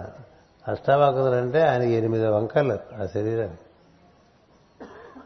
నా భూతో నా భవిష్యత్తు, అలా ఇంకెవరు లేరు, నా పుట్టాడు ఆయన. సరే, ఈయన సభలోకి వెళ్ళంగానే ఈయన చూసి అందరు నవ్వారు. ఎందుకని చూడటానికి మానవుడే కానీ అన్ని వంకర్లు ఏమిటి. నవ్వితే ఆయన అంతకన్నా బిగ్గరగా నవ్వాడు. వీళ్ళందరూ కలిపి నవ్విన దానికన్నా ఆయన ఒక్కడు నవ్వింది చాలా ఎక్కువ శబ్దాన్ని ఇచ్చింది. అప్పుడు వాళ్ళందరూ సైలెంట్ అయిపోయారు. హోమియో థియరీ అనమాట, అంతేగా ఆ హోమియో సిద్ధాంతం. అదేంటయ్యా, నేను మిమ్మల్ని నిన్ను చూసి నవ్వామంటే మాకేదో కారణం ఉంది, నువ్వు మమ్మల్ని చూసి ఎందుకు నవ్వావు చెప్పమంటారు. ఇక్కడ ఏదో బ్రహ్మజ్ఞానులందరూ కూర్చుని మాట్లాడుకుంటున్నారని వచ్చాను, మీకు ఎవరికి బ్రహ్మజ్ఞానం లేదు, రూపాలనే చూస్తున్నారంటాడంటే. మీరు బ్రహ్మజ్ఞానం మీకు లేదు, ఉంటే ఈ ఆకారాలు చూస్తారంటే ఆకారాలు లోపల ఉన్నవాడిని గుర్తించలేదా మీరు? అందుచేత మీరందరూ పూర్ణంగా అజ్ఞానంలో ఉన్నారు తప్ప మీకు ఎవరికీ బ్రహ్మజ్ఞానం లేదు. అప్పుడు జనకుడికి అర్థమైపోయింది. అర్థమైపోయి కాడు పట్టుకున్నాడు నన్ను శిష్యుడిగా స్వీకరించమని అడిగాడు. ఆ శుద్ధాలని అన్నాడు. శిష్యుడిగా స్వీకరించమంటే మనం చేటంత మొహం వేసుకుని వాడి చుట్టూ మనం తిరుగుతుంటాం కదా, అంతేగా. గురువు శిష్యుల చుట్టూ తిరుగుతున్నాడు అనుకోండి, వాడు ఎవడు గురువు ఎవడు శిష్యుడు ఉంటాం. వాడు నా శిష్యుడు అన్నాడు, వాడింటికి విడిపోతూ ఉంటాడు. ఎప్పుడు అక్కడికి వెళ్తారంటే వాడి శిష్యుడు కాదు, నువ్వే శిష్యుడి. ఎందుకంటే వాడి ఇంటికి పిలిపించుకుంటున్నాడు నేను ప్రతి చిన్న విషయానికి కదా. నువ్వు గురువు అట్ట అయిపోతావు. ఈయనకి నన్ను శిష్యుడిగా మీరు స్వీకరించడం అని అడుగుతాడు జనకుడు. అడిగితే చూద్దాలని వెళ్ళిపోతాడు. సభలో నాకు బ్రహ్మజ్ఞానం మీ వల్లే లభిస్తుంది, నాకు నిశ్చయంగా తెలుస్తుంది, అందుకని మీరు నన్ను అనుగ్రహించడం అని అడుగుతాడు. రెండో వెళ్ళిపోతాడు. వెళ్ళిపోతే ఎక్కడో ఓ రోజు ఈయన రాజుగారు కదా అట్లా గుర్రం వేసుకుని వెళ్తూ ఉంటే అక్కడ ఒక అనూహ్యమైన ఒక ప్రదేశంలో ఈ అష్టావక్రుడు ఏదో పని చేసుకుంటూ కనిపిస్తాడు. అమ్మ గురువు గారు ఇక్కడ ఉన్నాడు అనుకుని దిగబోతాడండి గుర్రం. దిగబోతే అప్పుడు అలా ఒక్క చూపు చూస్తాడు అష్టావక్రుడు. ఆయన అంటే గుర్రం దిగేయటానికి ఒక కాలు ఎత్తాడు, ఇంకా గుర్రం దగ్గర ఆ పాస్టర్ అలా ఉండిపోయాడు. అంతే సమాధి, సమాధి స్థితి కలుగుతుంది జనకుడికి.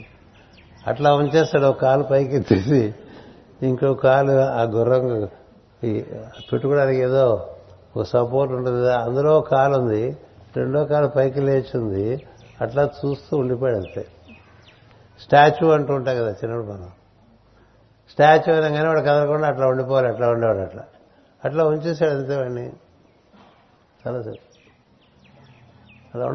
అలా ఉంచేసి పని చేసుకుని ఆ తర్వాత ఒకసారి ముట్టుకుంటే మామూలు అయిపోయాడు.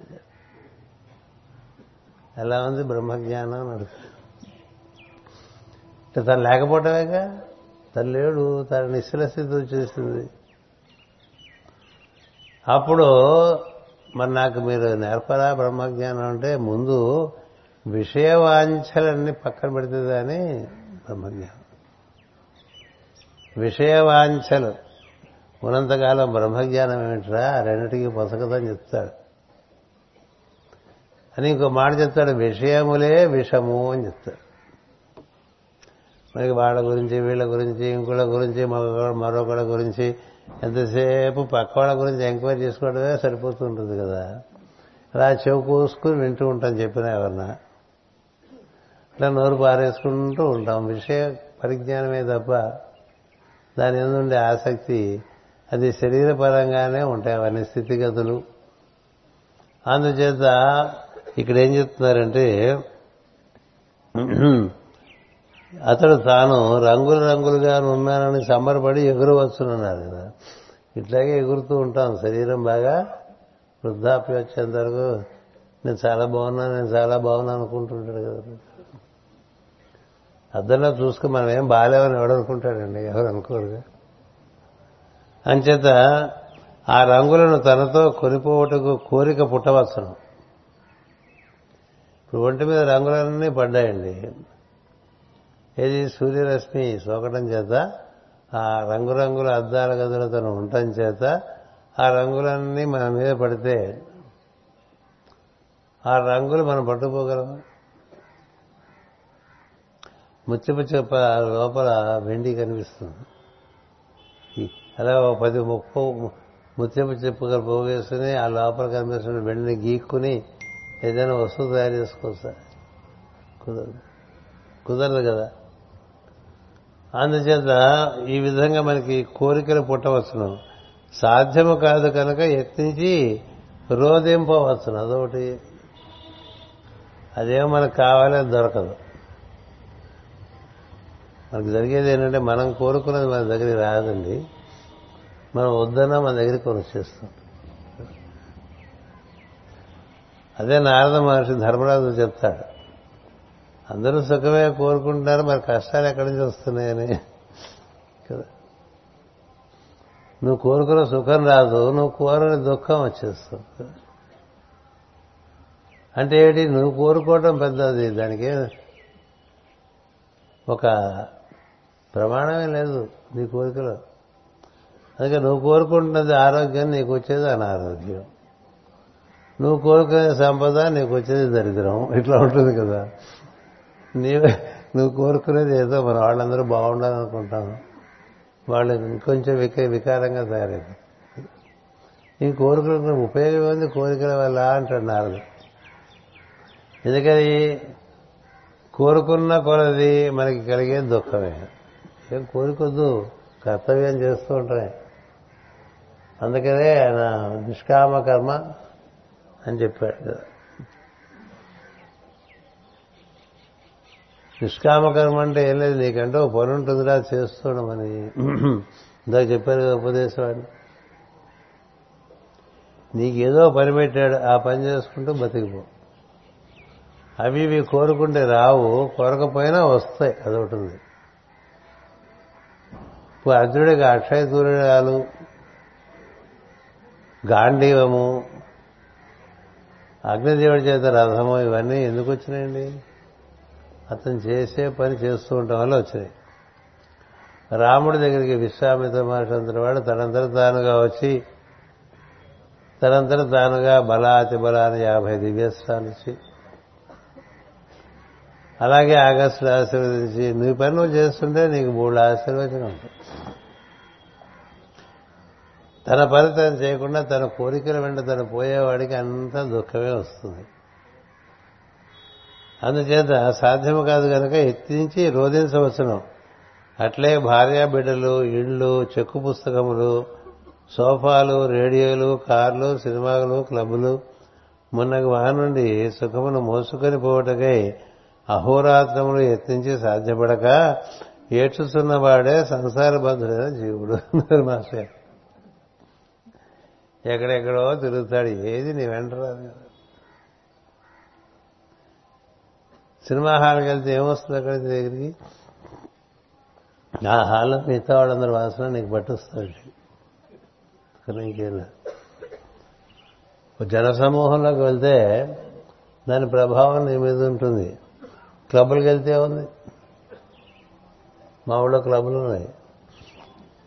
శుక్రవారం సాయంత్రం క్లబ్లోకి వెళ్తే వాడు మళ్ళీ సోమవారం పొద్దునే బయటకు వస్తాడట మహానుభావుడు. సరే అర్థమైపోయింది ఇంటేవాడికి. అందుకని హాయిగా 2 రోజులు ఏదో సత్కారక్షేపం చేసుకుంటుంది. ఎటాగో 3 గోలు లేదు కదా, ఇలా ఉంటాయి కథలు. అందుచేత సాధ్యపడక ఏడ్చుతున్నవాడే సంసారబద్ధుడైన జీవుడు. వాని సత్యాసత్యములు గ్రహించి యుక్తితో వినోదించువాడే మోక్షజీవి.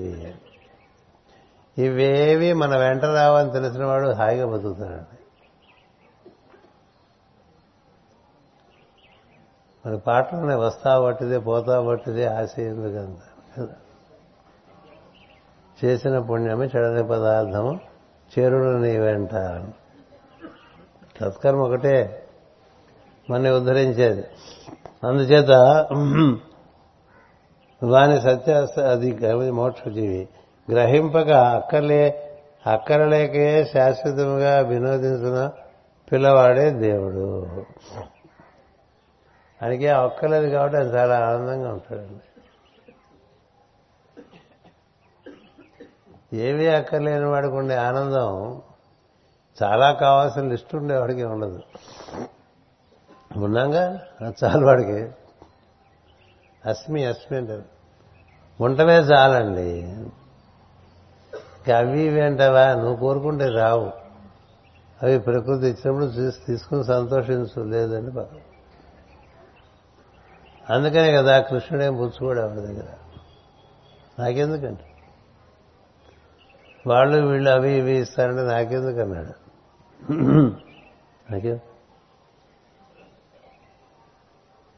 తన కోసం అనేటువంటిది లేనివాడు సుఖపడతాడు, తన కోసం అని ఉండేవాడు దుఃఖపడతాడు.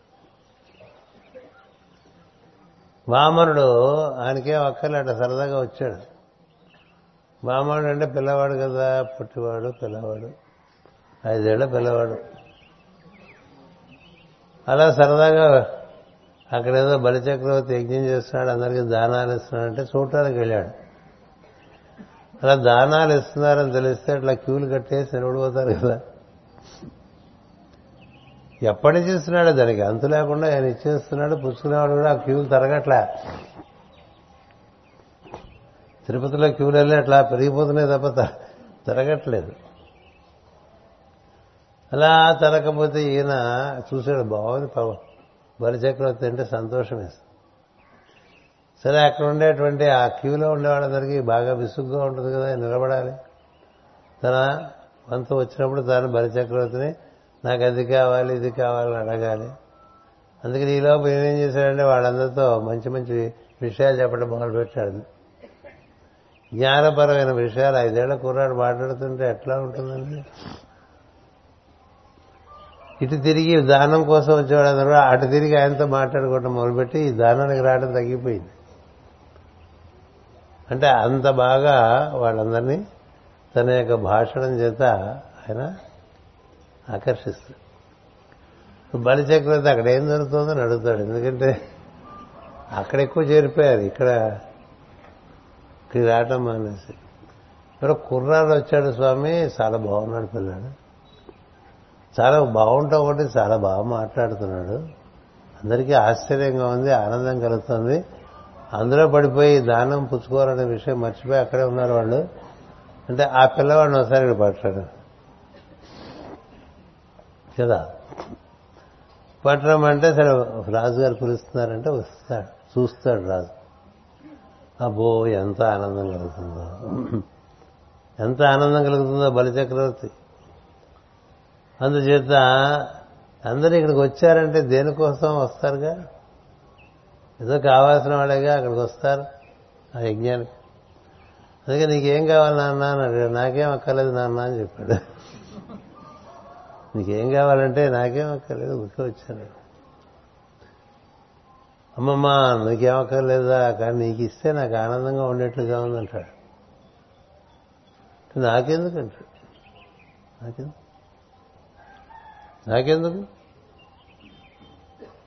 అని ఒక పద్యం చెప్తాడు పోతన మాస్టర్ గారు. అక్కడ అది మన చిన్నప్పుడే అదృష్టం కొద్దీ మనకి హృదయంలో చేరిపోయింది మా నాన్నగారు చదువుతూ ఉండటం వల్ల. సంతుష్టుడు ఈ మూడు జగముల పూజ్యుండు, సంతోషికి ఎప్పుడు కలుగు శుభము, సంతోషి కాకుండా సంసార హేతువు అని మామనుడు చెప్తాడు బలిచక్రవర్తికి.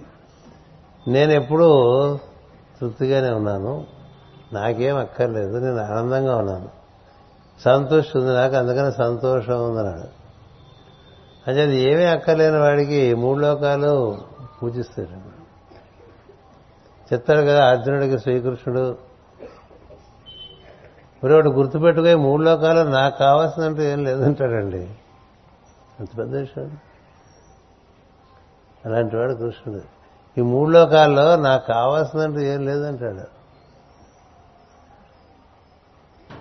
అలాంటి వాడిని మనం ఏదో రకరకాలుగా భావం చేస్తాం.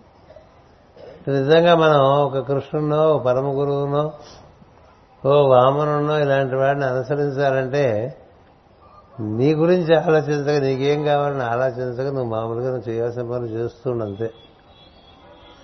అవి కావాలి, ఇవి కావాలి, ఇంకా అవి కావాలి, ఇంకా ఇవి కావాలి, ఇంతవరకు అయింది, ఇంకొంచెం ఏదైతే ఇంతకు చేరిపోతాం, ఇలా భావించేవాడు అంత దుఃఖపడిపోతూనే ఉంటాడు,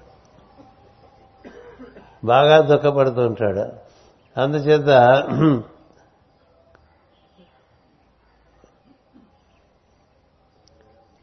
సత్యాసత్యములు గ్రహించి యుక్తితో వినోదించువాడే మోక్షజీవి, గ్రహింపనక్కరలేకయే శాశ్వతముగా వినోదించిన పిల్లవాడే దేవుడు అన్నారు.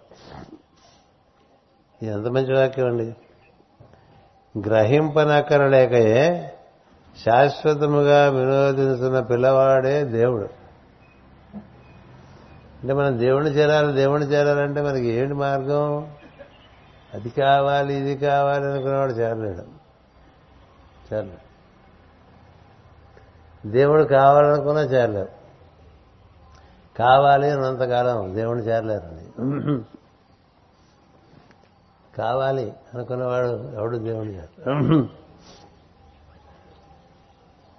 సత్యసాయి ఒకసారి నన్ను అడిగారు 1994 ఫిబ్రవరిలో, ఏదో అదృష్టం కొద్దీ అనుగ్రహం చేత ఒక ఇంటర్వ్యూ దొరికి లోపలికి వెళ్ళిన తర్వాత మాటల్లో వీళ్ళందరూ శాంతి కావాలి, శాంతి కావాలి, శాంతి కావాలని వస్తారు. బంగారు ఎట్లా వస్తుందంటావు శాంతి అని అడిగారు.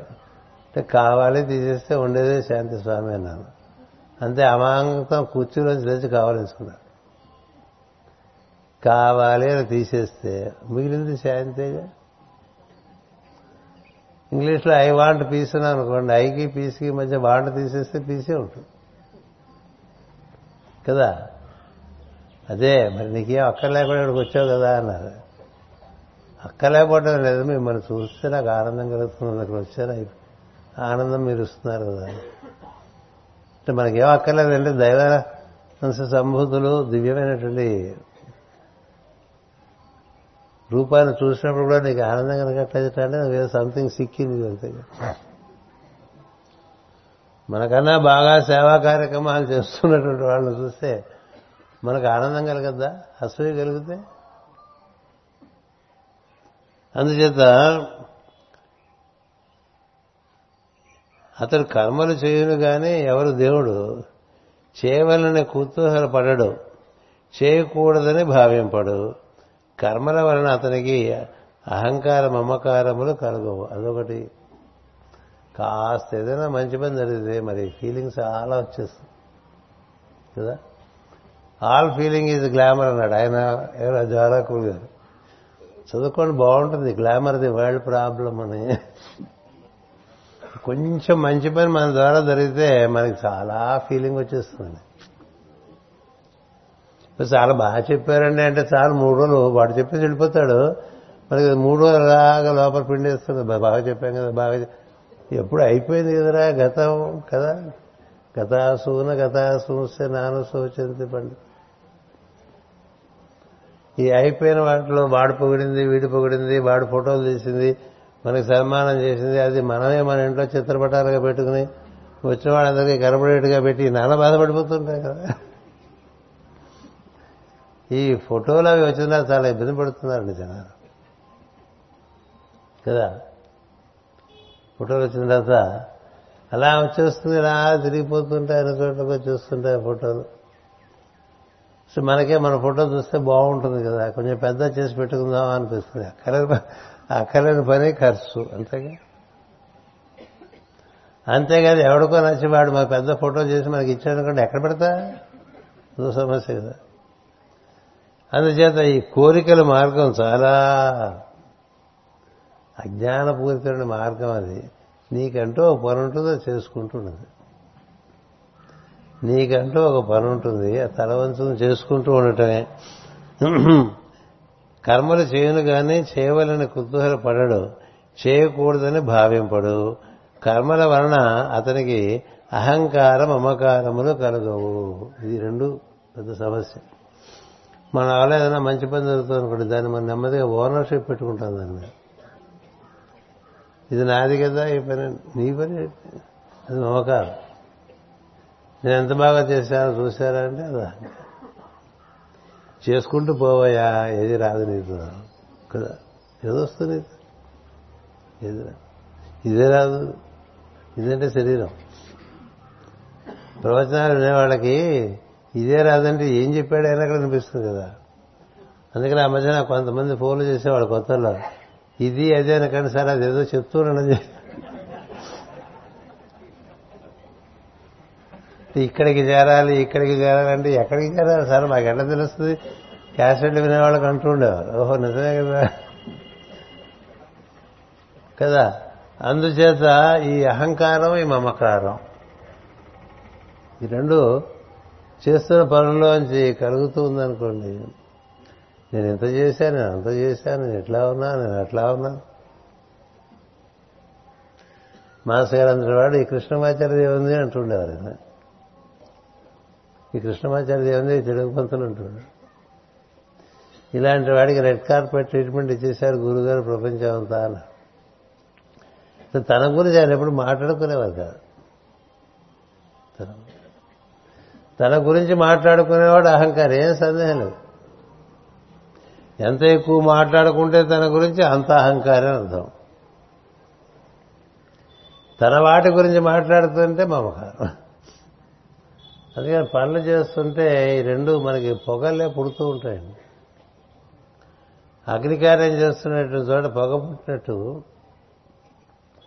దీపాలు పెట్టిన చోట కొండే ఏర్పడినట్టు, ఈ పనులు చేస్తుంటే అహంకారం కలగచ్చు, మమకారం కలగచ్చు. ఈ అహంకారాలు మమకారాలు ఏం చేస్తాయి, నీకు బాగా పొగబెట్టేస్తాయి. పొగబెడితే ఏం జరుగుతుంది, ఏం కనబడదు, ఉన్నది కనబడదు. అందుచేత కర్తవ్యం ఒక్కటే సమర్పణగా చేయవలెను. అభిలాషలు లేవు గనక కర్తవ్యములు కాని వానిని చేయడు. అభిలాష అంటే లేకపోవడం వల్ల కర్తవ్యం కాని చేయడం ఎంత గొప్ప విషయం. అది మన కర్తవ్యం కాదు, మనదైతే మన దగ్గరికి వస్తుంది కదా. మనదైన పని మన దగ్గరికి అదే నడిచొస్తుంది, మనమే దానికోసం పరిగెత్తక్కరా. మంది కాని దాని వెంట మనం ఎంత పడ్డా అది కానే కాదు.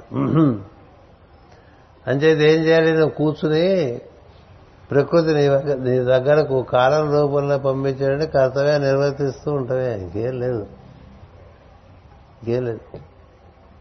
ఇంకేం చేసినా అది మనకి పక్కదారి పట్టించేస్తుంది. ఏవేవో రకరకాల వ్యామోహాలతో రకరకాలుగా తిరుగుతూ ఉంటాం కదా. అందుకని అభిలాష లేదు కాబట్టి అతడు కర్తవ్యము కాని పనులు చేయడు అని.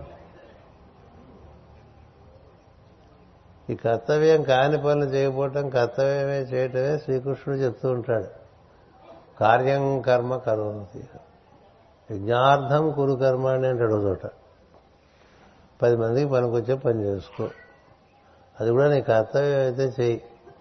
అంతేగాని ఊరికే ఊరంతా నేను ఉద్ధరిస్తా అనుకోకూడదు. నీకెంత నీ నుంచి జరగాలో అంతే జరుగు.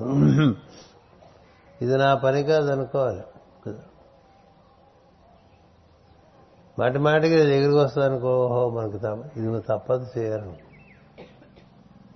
మనమే వెళ్ళి పూసేసుకున్నాం అనుకో, ఎవరో ఒకళ్ళు వచ్చి మాస్టర్ గారిని డెన్మార్క్లో ఎస్ట్రాలజీ మీ పుస్తకం చదివాను, మీరు ఇంకా వాటిలో ఈ విషయాన్ని మళ్ళీ ఈ విధంగా ప్రజెంట్ చేస్తే చాలా బాగుంటుందంటే అది నువ్వు చేయని చెప్పాను. అది నువ్వు చేయి, నా పని కాదు. నేను చేయాల్సిన పని నేను చేశాను, నీకు అనిపించింది కదా నువ్వు చేయ ఆ పని. మనంటే ఆయన ఇంకో మాట చెప్తుంటారు, suggesting better things to God and master అని. మీరు ఇట్లా చేస్తే బాగుంటుందండి, మీరు అట్లా చేస్తే బాగుంటుందని చెప్తుంటారు కదా. అలా ఏమన్నా చెప్తే మాస్టర్ గారే మనకు ప్రమాణం. అలాగే బాగుంటుంది నువ్వు చేయి, బాగుంటుంది కదా. నాకు ఇప్పటికే చేతి నిండా పని ఉంది, అందుకని ఇప్పుడు నువ్వు చెప్పిన పని చేయనా, ఆ పైనుంచి నాకు అందించిన పని చేయనా. నీకు అనిపించిన పని నువ్వు చెయ్యి, నీకు అనిపించిన పని నా చేత చేయించకని చెప్పాడు. అని అలా చూశాడు. ప్రొఫెసర్ అయినా అదే నా దగ్గరికి వచ్చి గట్టివాడు మీ గురువుగారు అన్నాడు.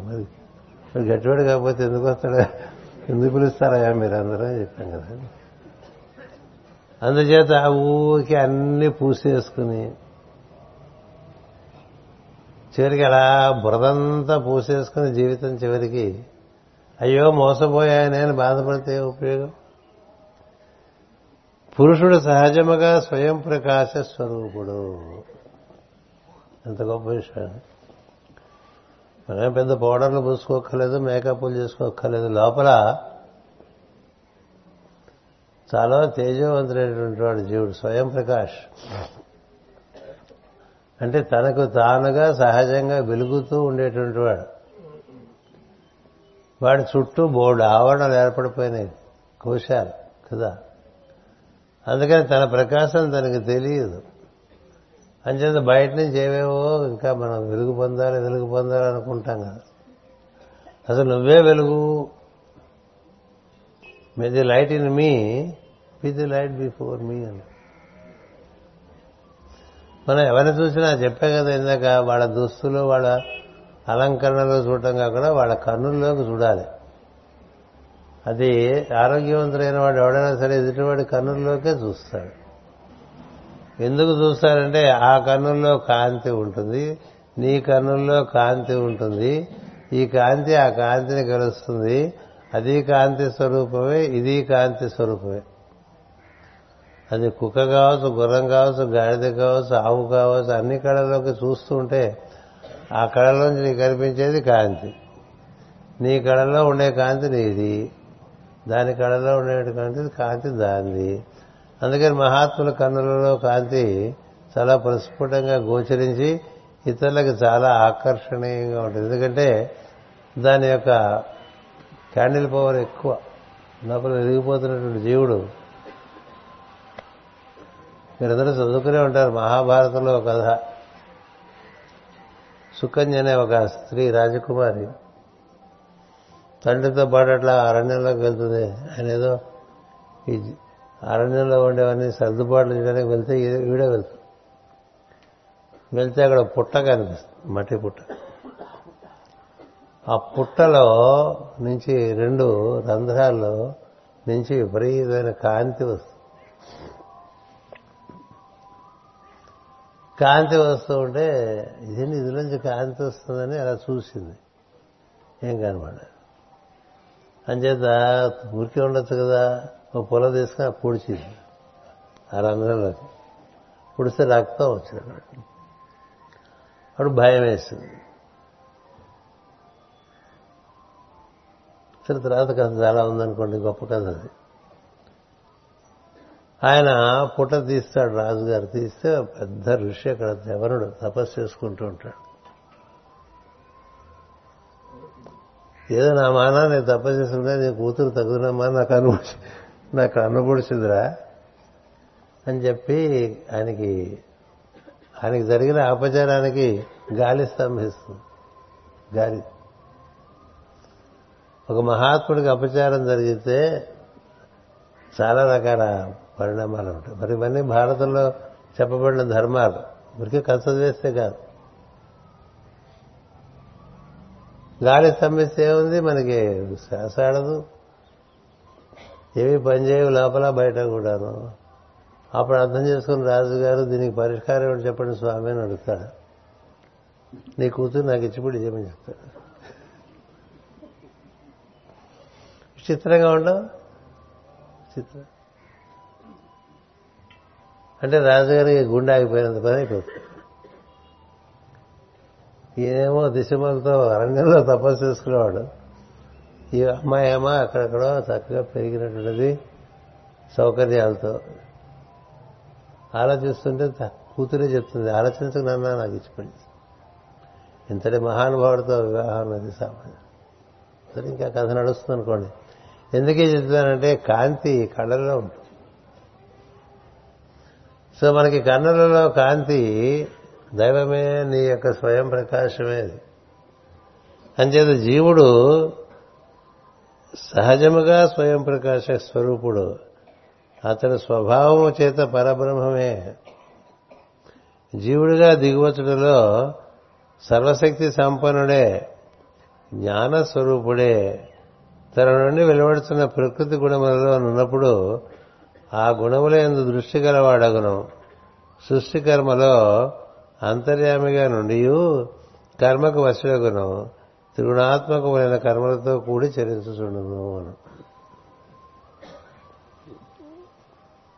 చాలా ముఖ్యమైన విషయం ప్రతినిత్యం గుర్తు తెచ్చుకోవాలి. నేను జ్యోతి స్వరూపుణ్ణి అని, స్పందనాత్మకమైనటువంటి చైతన్యాన్ని, జ్యోతి స్వరూపుణ్ణి, దైవమే ఈ విధంగా దిగివచ్చి నేనుగా ఉన్నాను. సముద్రమే అలగా వచ్చింది. అలలో సముద్రం లక్షణాలన్నీ అలలో కూడా ఉంటాయి. సముద్రానికి అపరిమితత్వం ఉంటుంది, అలకి పరిమితత్వం ఉంటుంది తప్ప దానికి ఉండేటువంటి సహజ గుణాలు ఇది ఉపకారం ఉంటుంది, ఆ లోపల సముద్రంలో నీళ్ళు ఉపకారం. అంచేత దాని యొక్క అంశగా నువ్వు ఉన్నావు. నిజానికి నువ్వు బాగా భావం చేస్తే అదే నేనని తెలుసు. అదే నేను అదే నీవు అని చెప్తుంది ఉపనిషత్తు. ఇదంతా అదే అంటున్నది. ఏతత్ వైతత్, ఏతత్ వైతత్. అంచేత నీకు నిత్యం గుర్తించుకోవాలి. నీ అసలు గుర్తింపుని ఏవో పిచ్చి పిచ్చి గుర్తింపు ఎన్ని ఉంటే ఏం లాభం? ఏ తెలుగువాడిని బ్రాహ్మణ్ణి అనుకుంటే ఎంత అహంకారం ఉంటే అంత మన గురించినటువంటి తప్పుడు అభిప్రాయాలు ఉంటాయి మనకి. దానికి తగ్గట్టుగానే మమకారాలు ఉంటూ ఉంటాయి. ఇక్కడ ఏం చెప్తున్నాడు, పురుషుడు సహజముగా స్వయం ప్రకాశ స్వరూపుడు. మనంతా కూడా చక్కని వెలుగు మూర్తులం. అందుకనే ఆత్మస్వరూపులారా అంటూ ఉండేవారు కదా బాబా. స్వయం ప్రకాశం కలిగినటువంటిది ఆత్మ. అందుచేత అతడి స్వభావము చేత పరబ్రహ్మమే. జీవుడిగా దిగివచ్చుటలో సర్వశక్తి సంపన్నుడే. అక్కడి నుంచే వచ్చాం కదండి, కాబట్టి దాని లక్షణాలన్నీ మనకు ఉంటాయి కదా. కానీ మనం ఏం చేస్తాం, మన గురించినటువంటి నిర్వచనం మనం బాగా తగ్గించుకుంటూ వచ్చేస్తాం.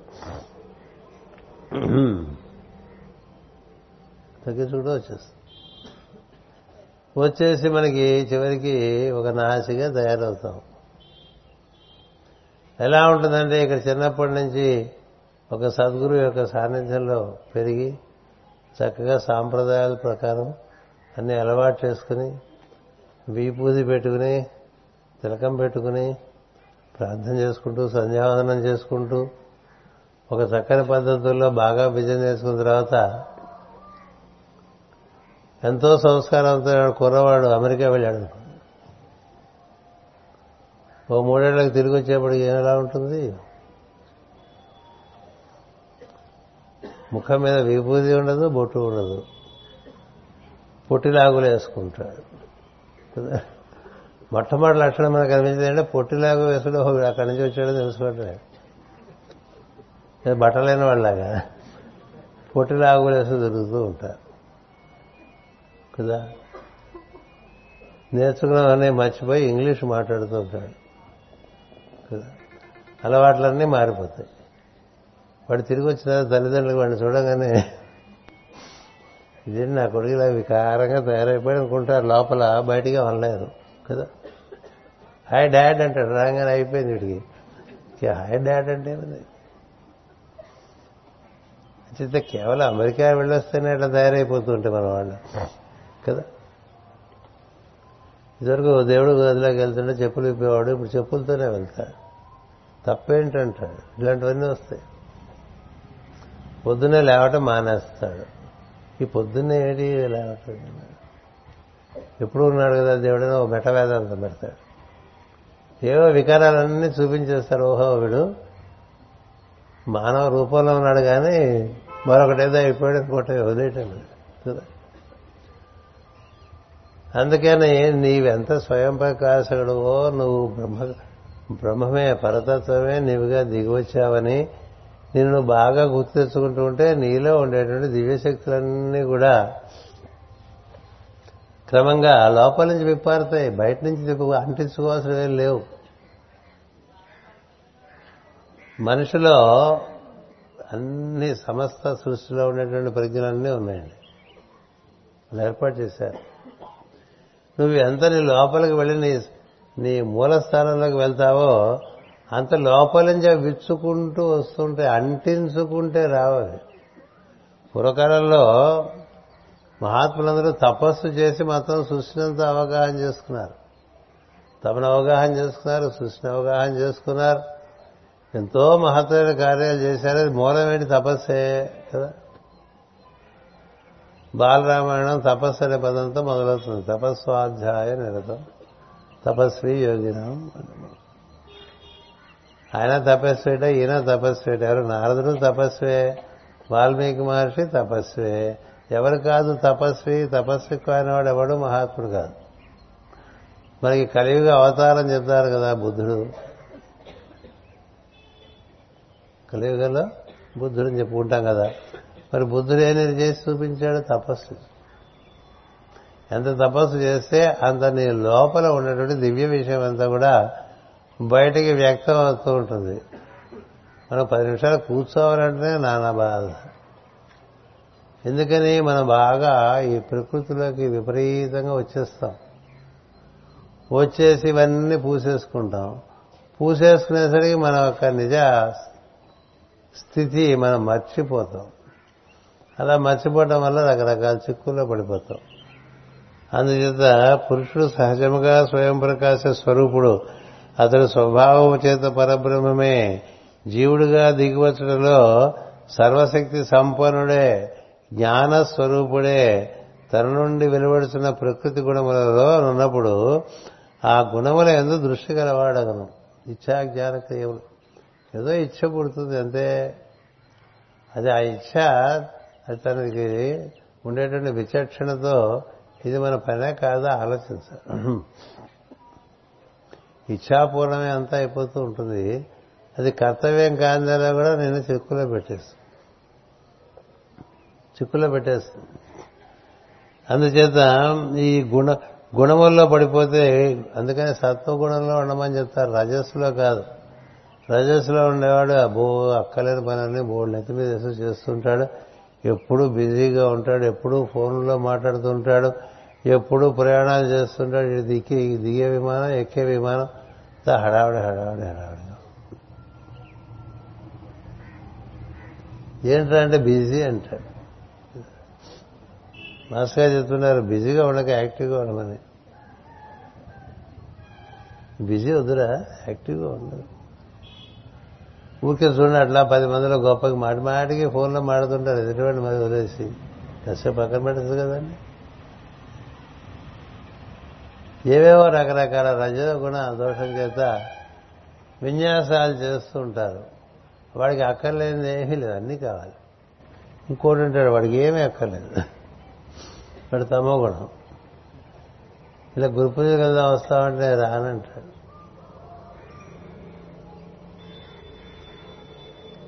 వంద మందికి మేము అన్నం పెడుతున్నాం, సరదాగా చూడటానికి వస్తావా, నేను రానంటాడు. సినిమాకి వెళ్దాం వస్తావా, నేను రానంటాడు. దీనికి వాడు రాడు, ఎందుకంటే వాడికి ఏది ఇంట్రెస్ట్ లేదు, వాడు తమో గుణం. ఇది కాకుండా తనకున్న పని తాను నిర్మలంగా నిశ్శబ్దంగా చేసుకుపోయేవాడు ఉంటాడు. వాడికి ఈ గుణములు దాటినటువంటి స్థితిలో తన నిజస్వరూపం గోచరిస్తుంది. అడవాడు పడిపోయేవాడికిను బద్దగస్తుడికి ఏం కనబడదు. ఈ త్రిగుణాల్లో సత్వగుణం ఒక్కటే మనకి గుణాతీత స్థితిలోకి తీసుకెళ్తాయి, మిగతా వేవి పట్టడం. ఈ సత్వగుణాన్ని ఆశ్రయించి మనం బాగా ఆరాధన పనులలో సత్వగుణము, భాషణములో సత్వగుణము, గమనం అంటే ప్రవర్తనలో సత్వగుణం, అలా అంతా సత్వమయం చేసుకుంటే సత్వాతీత స్థితిలో జీవుడు ఈ చెప్పినవన్నీ వాడు అదే అని తెలుస్తూ ఉంటుందండి. అయితే తెలియదు, అవి ఏవో చెప్తూ ఉంటారండి అంటాడు, అంతే కదా. నీకు చేసే ఇంట్రెస్ట్ లేదు కదా. నీలో రసాయనం జరుగుతున్న కొద్దీ నీకు విషయాలు తెలుస్తాయి. నువ్వు అలాగే ఉండకపోతే నీకేం తెలియదు. నీలో కెమికల్ చేంజెస్ అన్నీ సరైన పద్ధతిలో జరగాలి, సర్దుబాటు జరిగితే ఈ గుణాల్లో ఇరుక్కోవటంగా ఉండదు. లేకపోతే ఎక్కడికి వెళ్తే అక్కడ ఇరుక్కుపోతూ ఉంటాం, ఎక్కడికి వెళ్తే అక్కడ ఇరుక్కుపోవడం, దేంట్లో పడితే దాంట్లో ఇరుక్కుపోవడం కదా. ఇరుక్కుపోయి ఆ తర్వాత బాధపడుతూ ఉంటాడు. ఎరక్కపోయి వచ్చాను, ఇరుక్కుపోయానండి. ఎరక్కపోయి ఎందుకు వచ్చా? అందుకని ఇరుక్కుపోయే ముందు అసలు నువ్వు ఎందుకు వచ్చావో తెలుసుకోవాలిగా, తెలుసుకోవాలి. అందుకని మన పెద్దలు ఏం చెప్పారంటే, నేను ఏమి చేయవలను అని అర్థం ప్రశ్న వేసుకోవాలి. నేనేమి చేయవలను అనే ప్రశ్న వేసుకుని దానికి సమాధానం దొరికి తదనుగుణంగా నువ్వు పని చేసుకుంటూ ఉంటే అప్పుడు చాలా విషయాలు తెలియటం మొదలుపెడతాయి. లేకపోతే నేను ఇచ్ఛాశక్తితో ఈ రజోగుణమో తమో గుణమో ఎత్తుకుపోతాయండి. కుంభకర్ణుడు తమో గుణం, రావణుడు రజోగుణం, విభీషణుడు సత్వగుణం కదా. విభీషణుడు రాముడి దగ్గరికి చేరగలిగాడు, కుంభకర్ణుడు రావణుడు పతనం చెందారు, అంతేగా. ఇలా మన కథలు ఉంటాయి. అందుకని ఏ కథలో ఎవడు తరించాడని చూస్తే వాడు సత్వగుణ ప్రధానంగా ఉంటాడు, ఉంటే వాడికి తరింపు ఉంటుంది. అందుకని ఊరికి మనం ఏదో రకరకాల గుణాల్లో పడిపోతే సృష్టి కర్మల అంతర్యామిగా ఉండి కర్మకు వశడగును. నువ్వు నిజానికి రాజకుమారుడివే, కానీ నిన్ను బాగా తగ్గించేసుకుని చివరికి ఒక కర్మకు దాసులై బతుకుతూ ఉంటాడు. త్రిగుణాత్మకములైన కర్మలతో కూడి చరించుచుండను. ఇవి కావాలి, ఇవి వద్దు. ఇలా మనం మాటికి అనుకుంటూ మనకు వద్దనుకున్నవి మనం విన్నంత వరకు వాటిని అవాయిడ్ చేసే ప్రయత్నం చేస్తాం. కావాలనుకున్నవన్నీ కూడా వాటి వెంట పరిగెడుతూ ఉంటాం. ఈ కావాలనుకున్న దక్కవు, ఆ వద్దనుకున్నవి మీద పడిపోతూ ఉంటాం. ఇది సత్యం సృష్టి. అందుకని ఎందుకని వద్దన్నా మీద పడుతుంటే కష్టాలు. నువ్వు వద్దనుకున్నా కదంటే నీ ఇష్టం కాదు, కావాలనుకున్నా దొరకవు కదా, ఎందుకని నీ ఇష్టం కాదు. అందుకని ఈ కావాలి వద్దు రెండు తీసేస్తే సుఖపడతావు. ఉన్న సన్నివేశంలో చేయవలసింది చేసుకుంటూ వెళ్తూ ఉండటం వల్ల జీవుడు క్రమంగా ఒక మార్గంలోకి ప్రవేశించిన వాడు అవుతాడు. అలా మనకి ఒక సద్గురు యొక్క ఆశ్రమణములో ఇలాంటి విషయాలు మనకు బాగా అంది వచ్చినాయి. అప్పుడు మనం ఏం చేయాలి? ఆయనలాగే మనం కూడా ప్రయత్నం చేయాలి. ఆయన పొగట్టడం వల్ల కొంత మనకి ఆ గుణాలు అబ్బితే మంచిదే. కేవలం సద్గురువుని చుట్టూ చేరి భజన చేస్తున్నాం అనుకోండి, ఆయన సంతోషించడం. ఎందుకంటే చేయాల్సిన పని మానేసి నా చుట్టూ తిరుగుతున్నాడు వీడేయడం. చేయాల్సిన పని మానేసి ఆయన చుట్టూ తిరుగుతుంటే ఆయనకి ఏం బాగుంటుంది? తాను ఎందుకు వచ్చాడు, ఎలా చేయాలో చెప్పడానికి వచ్చాడు. అది చూసి అలాగే చేసుకుంటూ ఉండాలి. అందుకని మనకి ఎన్ని గ్రంథాలు చెప్పినా ఒకటే విషయం ఉంటుంది. నీవు పరబ్రహ్మ స్వరూపుడు, నీవు జ్ఞానమూర్తివి, నీ స్వయం ప్రకాశకుడవు, నీవు ఈ త్రిగుణములనేటువంటి రజస్తమస్సు సత్వములలో ఈ రజస్తమస్సులలో పడితే అక్కడి నుంచి జీవితం అంతా కూడా వక్రీకరిస్తుంది. అందుచేత మనం కర్తవ్యాన్ని అనుసరించుకుంటూ పోతూ ఉంటే మనకి ఇది చేయవలసింది, ఇది చేయక్కర్లేదనేది చాలా స్పష్టంగా తెలుస్తుంటుంది. అందుకని ప్రపంచం అంతా ఒక దారిలో పోతున్నా నీ దారి నీకు ఒకటి ఉంటుంది. నిన్ను ముట్టుకోదు ప్రపంచం, నిన్ను ముట్టుకోదు. ఊళ్ళో అల్లాలు జరుగుతున్నాయి అనుకోండి, నీకు పని ఉందనుకో, నీ పని మీద నువ్వు వెళ్తుంటే ఊళ్ళో అల్లాలు నిన్ను ముట్టుకో, ఏది ముట్టుకోదు అలాంటి వాళ్ళని. ఎందుకంటే వారు చేసే పని పనికొచ్చే పని కాబట్టి ప్రకృతి దాన్ని మన్నిస్తుంది, ప్రకృతి మన్నిస్తుంది. వాళ్ళకి అన్ని రకాలుగా ప్రకృతి సహకరిస్తూ ఉంటుంది. కొంతమందికి ప్రకృతి సహజంగా సహకరిస్తుంది, కొంతమందికి ప్రకృతి సహకరించదు. దానివల్ల తెలియవలసింది ఏంటంటే సహకారం అనేది నీకు ఉండేటువంటి క్రియలో ఉండేటువంటి అవగాహన బట్టి ఉంటుంది. అది కొంతమందికి ఏ రాగా సాగిపోతూ ఉంటారు, కష్ట నష్టాలున్నా సాగిపోతూ ఉంటారు, సుఖ దుఃఖాలున్నా కర్తవ్యాలు ఆపరు, తను వచ్చిన పని చేసుకుని వెళ్ళిపోతూ ఉంటారు. లేదు వాటికి వీటికి ఆకర్షింపబడ్డాం అనుకోండి,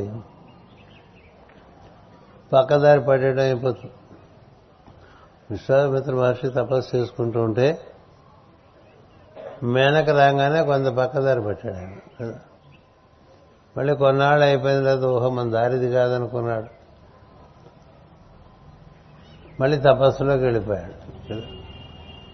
అట్లా మనకి కొన్నిసార్లు పక్కదారులు పట్టినా లోపల నుంచి మనకి చక్కగా రిమైండర్స్ వస్తున్నాయనుకోండి, అది చాలా అదృష్టం. నీ పని కాదు కదా, ఎందుకు దీని గురించి తాపత్రపడతావు అనే భావంతో మనం ముందుకు వెళ్ళామనుకోండి. అది ఇక్కడ చెప్తున్నాను నారద మహర్షి. నీవున్నావు, నీ శరీరం ఉన్నది, నీ శరీరానికి కొన్ని ధర్మాలు ఉన్నాయి, ప్రకృతికి కొన్ని ధర్మాలు ఉన్నాయి. నువ్వు ప్రకృతిలోకి దిగి వచ్చినప్పుడు ప్రకృతిని అంటుకోవడం అనేది తప్పదు. అంచేత ప్రకృతి అంటుకోకుండా ఉండాలంటే గుణములలో సత్వగుణంలోంచి దిగమంటారు. పొద్దునే సత్వగుణంలోంచి దిగడం కోసమే ప్రార్థన. అది మళ్ళీ రజోగుణ ప్రేరితంగా ఉంటే ఏం చేయలేము. పొద్దున ప్రార్థనలే చాలా హడావుడైపోయిందండి. కొంతమంది ప్రార్థనలు తమ గుణ ప్రధానంగా చేశారనుకోండి, అంటే విధి విధానంగా చేయకుండా అన్ని బద్దకించి ఏదో చేశాం కదా, దానివల్ల తమస్సు అంటుతుంది, దీనివల్ల రజస్సు అంటుతుంది. ఇది చెప్పిన పద్ధతిలో చెప్పినట్టుగా క్లుప్తంగా చేసుకున్నావు, చేసుకుంటే నీలో నువ్వు సత్వంలోకి దిగటం జరుగుతుంది. సత్వంలోకి దిగిన వాడికి తనలో ఉండేటువంటి బుద్ధి కోశంలోకి దిగటం. బుద్ధి కోశంలో దిగినటువంటి వాడు అక్కడి నుంచి మనసును, ఇంద్రియాలని, శరీరాన్ని వినియోగించుకుంటూ సాయంత్రం వరకు పని చేసుకుంటాడు. ఆ తర్వాత సాయంత్రం మళ్ళీ బుద్ధిలో నుంచి సత్వగుణంలోకి, సత్వగుణంలోంచి సత్వాతీత గుణంలోకి వెళ్ళిపోతాం. ఇదో పద్ధతి. రోజు దిగుడు భావంలోకి వెళ్ళి పని చేసుకుని మళ్ళీ పైకి వచ్చేసినట్టుగా ఉంటుంది. దిగుడు భావంలోకి దిగి పని చేసుకుని మళ్ళీ మనం చక్కగా పైకి వచ్చేసామనుకోండి, బావిలో ఇరుక్కుపోకుండా. అది ప్రతినిత్యం అట్లా జరగాలి. అలా జరుగుతుంటే క్రమంగా నీదైన ఒక మార్గం నీకు అవతరణానికి, ఆరోహణకి ఏర్పడుతుంది. ఆరోహణము, అవతరణము. దిగొస్తూ ఉంటాం, ఆ మార్గంలోనే ఎక్కి వెళ్ళిపోతుంది. ఈ ఎక్కి వెళ్ళేది దిగి వచ్చే మార్గం అంటే నీలో మధ్యస్థంగా ఉంది. అది దానికి కుడి ఎడమల ఇంపాక్ట్ ఉండదు. కుడి ఎడమల్లోకి వెళ్ళామనుకో, వెళ్తే నీకు అంతా తలకిందు. ఇలా మరొక రకంగా మళ్ళీ నారద మహర్షి ఈ ప్రాచీన బాధికి నువ్వు చేయవలసిన పని చాలా ఎక్కువగా అదే చేస్తున్నావు, ఇంకో పని మానేసి. చాలా పనులు ఉంటాయి కదా రాజును కదా, ఎంతసేపు రాజుగారు వస్తాడట అంటే ఆయన గుళ్ళ చుట్టూ తిరుగుతాడు అనుకో కదా. మరి కొంతమంది అధికారులు వచ్చారంటే వాళ్ళకి తెలిసిపోతుంది, స్థానికంగా ఉండే అధికారులకి ఈయనకి గుళ్ళు అంటే ఇష్టం, అన్ని గుళ్ళు తిప్పేస్తే టైం అయిపోతుంది, అది వెళ్ళిపోతాడని కదా. మనకు గవర్నర్ ఉండేవారు అలా, ఆయన ఎక్కడికి వస్తే అక్కడ చిన్న పూలేరమ్మ ఎల్లమ్మ దగ్గర నుంచి సింహాచలం వరకు అన్ని గుళ్ళు చూసేసి వెళ్ళిపోయాడు, అయిపోయేది. గవర్నర్స్ విజిట్ అది. అందుకే గవర్నర్. ఎందుకు అలాగే మనం ఏవేవో చేసుకుంటూ అబ్బో మనం మహాభక్తులు అనుకుంటే కదా. ఎవడు భక్తుడు అంటే కార్యం కర్మ చేసేటువంటి వాడు, చేయవలసిన పని చేసేటువంటి వాడే. ఊరికే పూజల పేరు గొడవ చేసేవాళ్ళు, ఊరికే పుణ్యక్షేత్రాలు తిరిగేవాళ్ళు, పని లేకపోతే తిరగాలి కదా.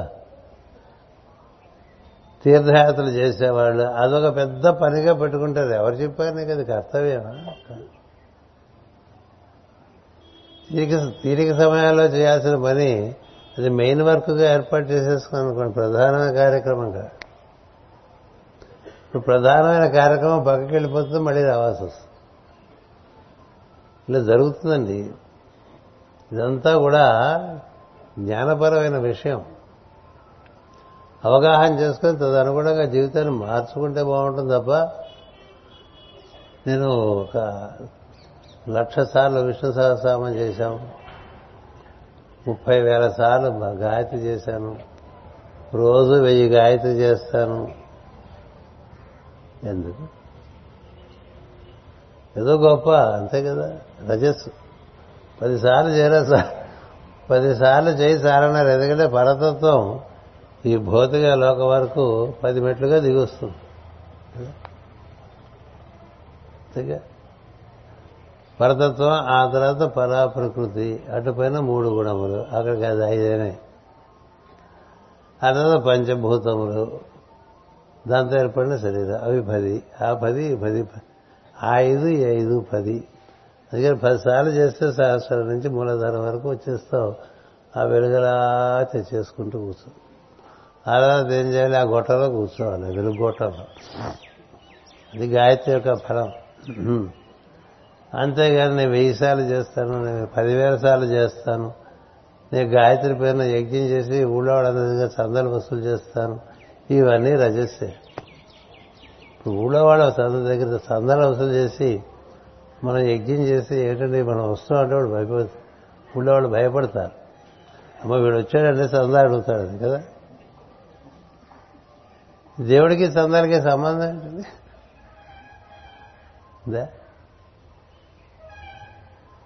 ఊరినంతా పీడించి నువ్వేదో దివ్యకార్యం చేశాడంటే దానికన్నా అర్థం ఉంది. ఎవరో మన వల్ల పీడింపబడకూడటం కదా మార్గం. ఇంట్లో వాళ్ళ దగ్గర నుంచి ఊళ్ళ వరకు వాళ్ళ వరకు కూడా మన వాళ్ళకి వాళ్ళకి పీడ పొందటం అంటే మనం చేసేది మన విధానం సరిగ్గా ఉండదు. అది బాగా రజోగుణ ప్రేరితమే ఇలా ఉంటుంది. మాకు ఆఫీసర్ గారు ఉన్నారు, చెప్పేసి ఆపేస్తారు. ఆయన రోజు 3 గంటలకి ధ్యానం అనేటువంటిది ఎవరో చెప్పారో మొదలుపెట్టారు. ఆయన ట్రైన్లో వెళ్తూ ఉంటే కూడా 3 గంటలకు లేచి ధ్యానం చేసుకుంటాడు. మిగతా ప్యాసింజర్ల ఏం మాట్లాడటం వీలేదు, ఎందుకంటే ఆయన చాలా పెద్ద పోలీస్ ఆఫీసర్. తేడా వస్తే మన ఎక్కడ ఎరగబెట్టేస్తాడని. ఆయన 3 గంటలకి ధ్యానం చేయాలంటే స్నానం చేయాలండి నియమం. అది కూడా ఆయన సన్నీళ్ళు చేయలేడు, వేడినీళ్ళు చేయాలి. కాబట్టి 3 గంటలకి ఏదో స్టేషన్కి చేరితే అక్కడ ఉండే కానిస్టేబుల్స్ 2 వేడివేడి నీళ్లు 2 బకెట్లలో పట్టుకొచ్చి ఆయనకి బాత్రూంలో పెడితే అప్పుడు అది ఆయన స్నానం చేసి ఇంకా మరి తన బెర్త్ వేసేసుకుని దాని మీద కూర్చుని ధ్యానం చేస్తూ ఉంటాడు. ఈ బండి రకరకాలుగా కదులుతూ ఉంటుంది కదా, చేస్తాడటగా అందరూ అబ్బో ఆయన చాలా నిష్ఠాపరుడు, ఆయన చాలా ధ్యానపరుడు, ఆయన ఇది ఆయన అది అని చెప్పుకోవటం ఒకటి ఉండేది. కానీ ఎప్పుడు చిరాకే మనిషికి, ఎప్పుడు చిరాకే, ఎప్పుడు కోపమే. అప్పుడప్పుడు చిరాకు వచ్చిందంటే అంటే అర్థం ఉంది ఎందుకని ధ్యానం ఇంతమందిని ఇబ్బంది పెడుతూ. అలాంటి వాళ్ళు ఓ గురువుగారి దగ్గరికి వచ్చారు. వస్తే ధ్యానం ఫలించలేదని అడిగి చెప్తే ఎలా ఫలిస్తుంది? మనం వల్ల 10 మంది జీవులకు కష్టం కలుగుతుంటే మనకి ధ్యానం ఎలా కుదురుతుంది? సర్వభూత హితే రథా అంటూ ఉంటారు కదా. అన్ని భూతములకు హితం చేయాల్సినటువంటి వారికే ధ్యానం. అంతేగాని ఊరంతా ఇబ్బంది పెట్టేసి కూర్చుని ధ్యానం చేస్తే ధ్యానం ఏం జరుగుతుంది? అందుకే నువ్వు ఈ పద్ధతులన్నీ మార్చుకుంటే నీకు ధ్యానం కుదిరే అవకాశం ఉందని చెప్పారు. అప్పుడు ఆయన పాపం ఏ కాళ్ళ నాడో మార్చుకున్నాడు.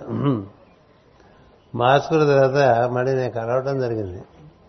ఆయన అందరినీ బ్రదర్ బ్రదర్ అంటున్నాను. ఇప్పుడు చాలా బాగుంది బ్రదర్ అన్నారు. అవును బాగుంటుంది మరి కదా, 10 మందిని బాధ పెట్టినవాడు బాగుంటాడు. ఇట్లా ఈ ఉపన్యాసంతో బాధ పెట్టేశాను కూడా మిమ్మల్ని ఏమిటో అడిగిన వదలడు. ఈ ముసల్దాన్ ఒకటి వచ్చేసింది, చాదస్తం పెరిగిపోయింది, ఎప్పుడు వదులుతాడా అని బాధపడతారు కదా. మరి అది హింసే, ఏదైనా హింసే. ఆ హింస జరగకుండా మనం కార్యక్రమాలు చేయగలిగితే అహింసా పరమో ధర్మ అన్నాడు కదా. అంచేత ఈ ప్రవచనం ఇంతటితో ఆపేసి మళ్ళీ సాయంత్రం మనం ఈ భాగవతంలో నారద మహర్షి ఇంకో రకంగా మళ్ళీ ప్రాచీన బరిగి చెప్తాడట. మొదలు పాపం వాడికి ఎక్కేంత వరకు ఇంక చెప్తాడండి. వాడికి ఎక్కిన తర్వాత ఇంకా నాకు అర్థమైంది మరి ఇలాగే చేసుకుంటానంటే అప్పుడు వదిలేస్తాడు. అది గురుగారు అంటే కదా. అందుచేత స్వస్తి ప్రజాభ్య పరిపాలయంతాం న్యాయేన మార్గేణ మహిమహేషాః గోబ్రాహ్మణేభ్య శుభమస్తు నిత్యం. లోకా సమస్తా సుఖినో భవంతు. లోకా సమస్తా సుఖినో భవంతు. లోకా సమస్తా సుఖినో భవంతు. ఓం శాంతి శాంతి శాంతి.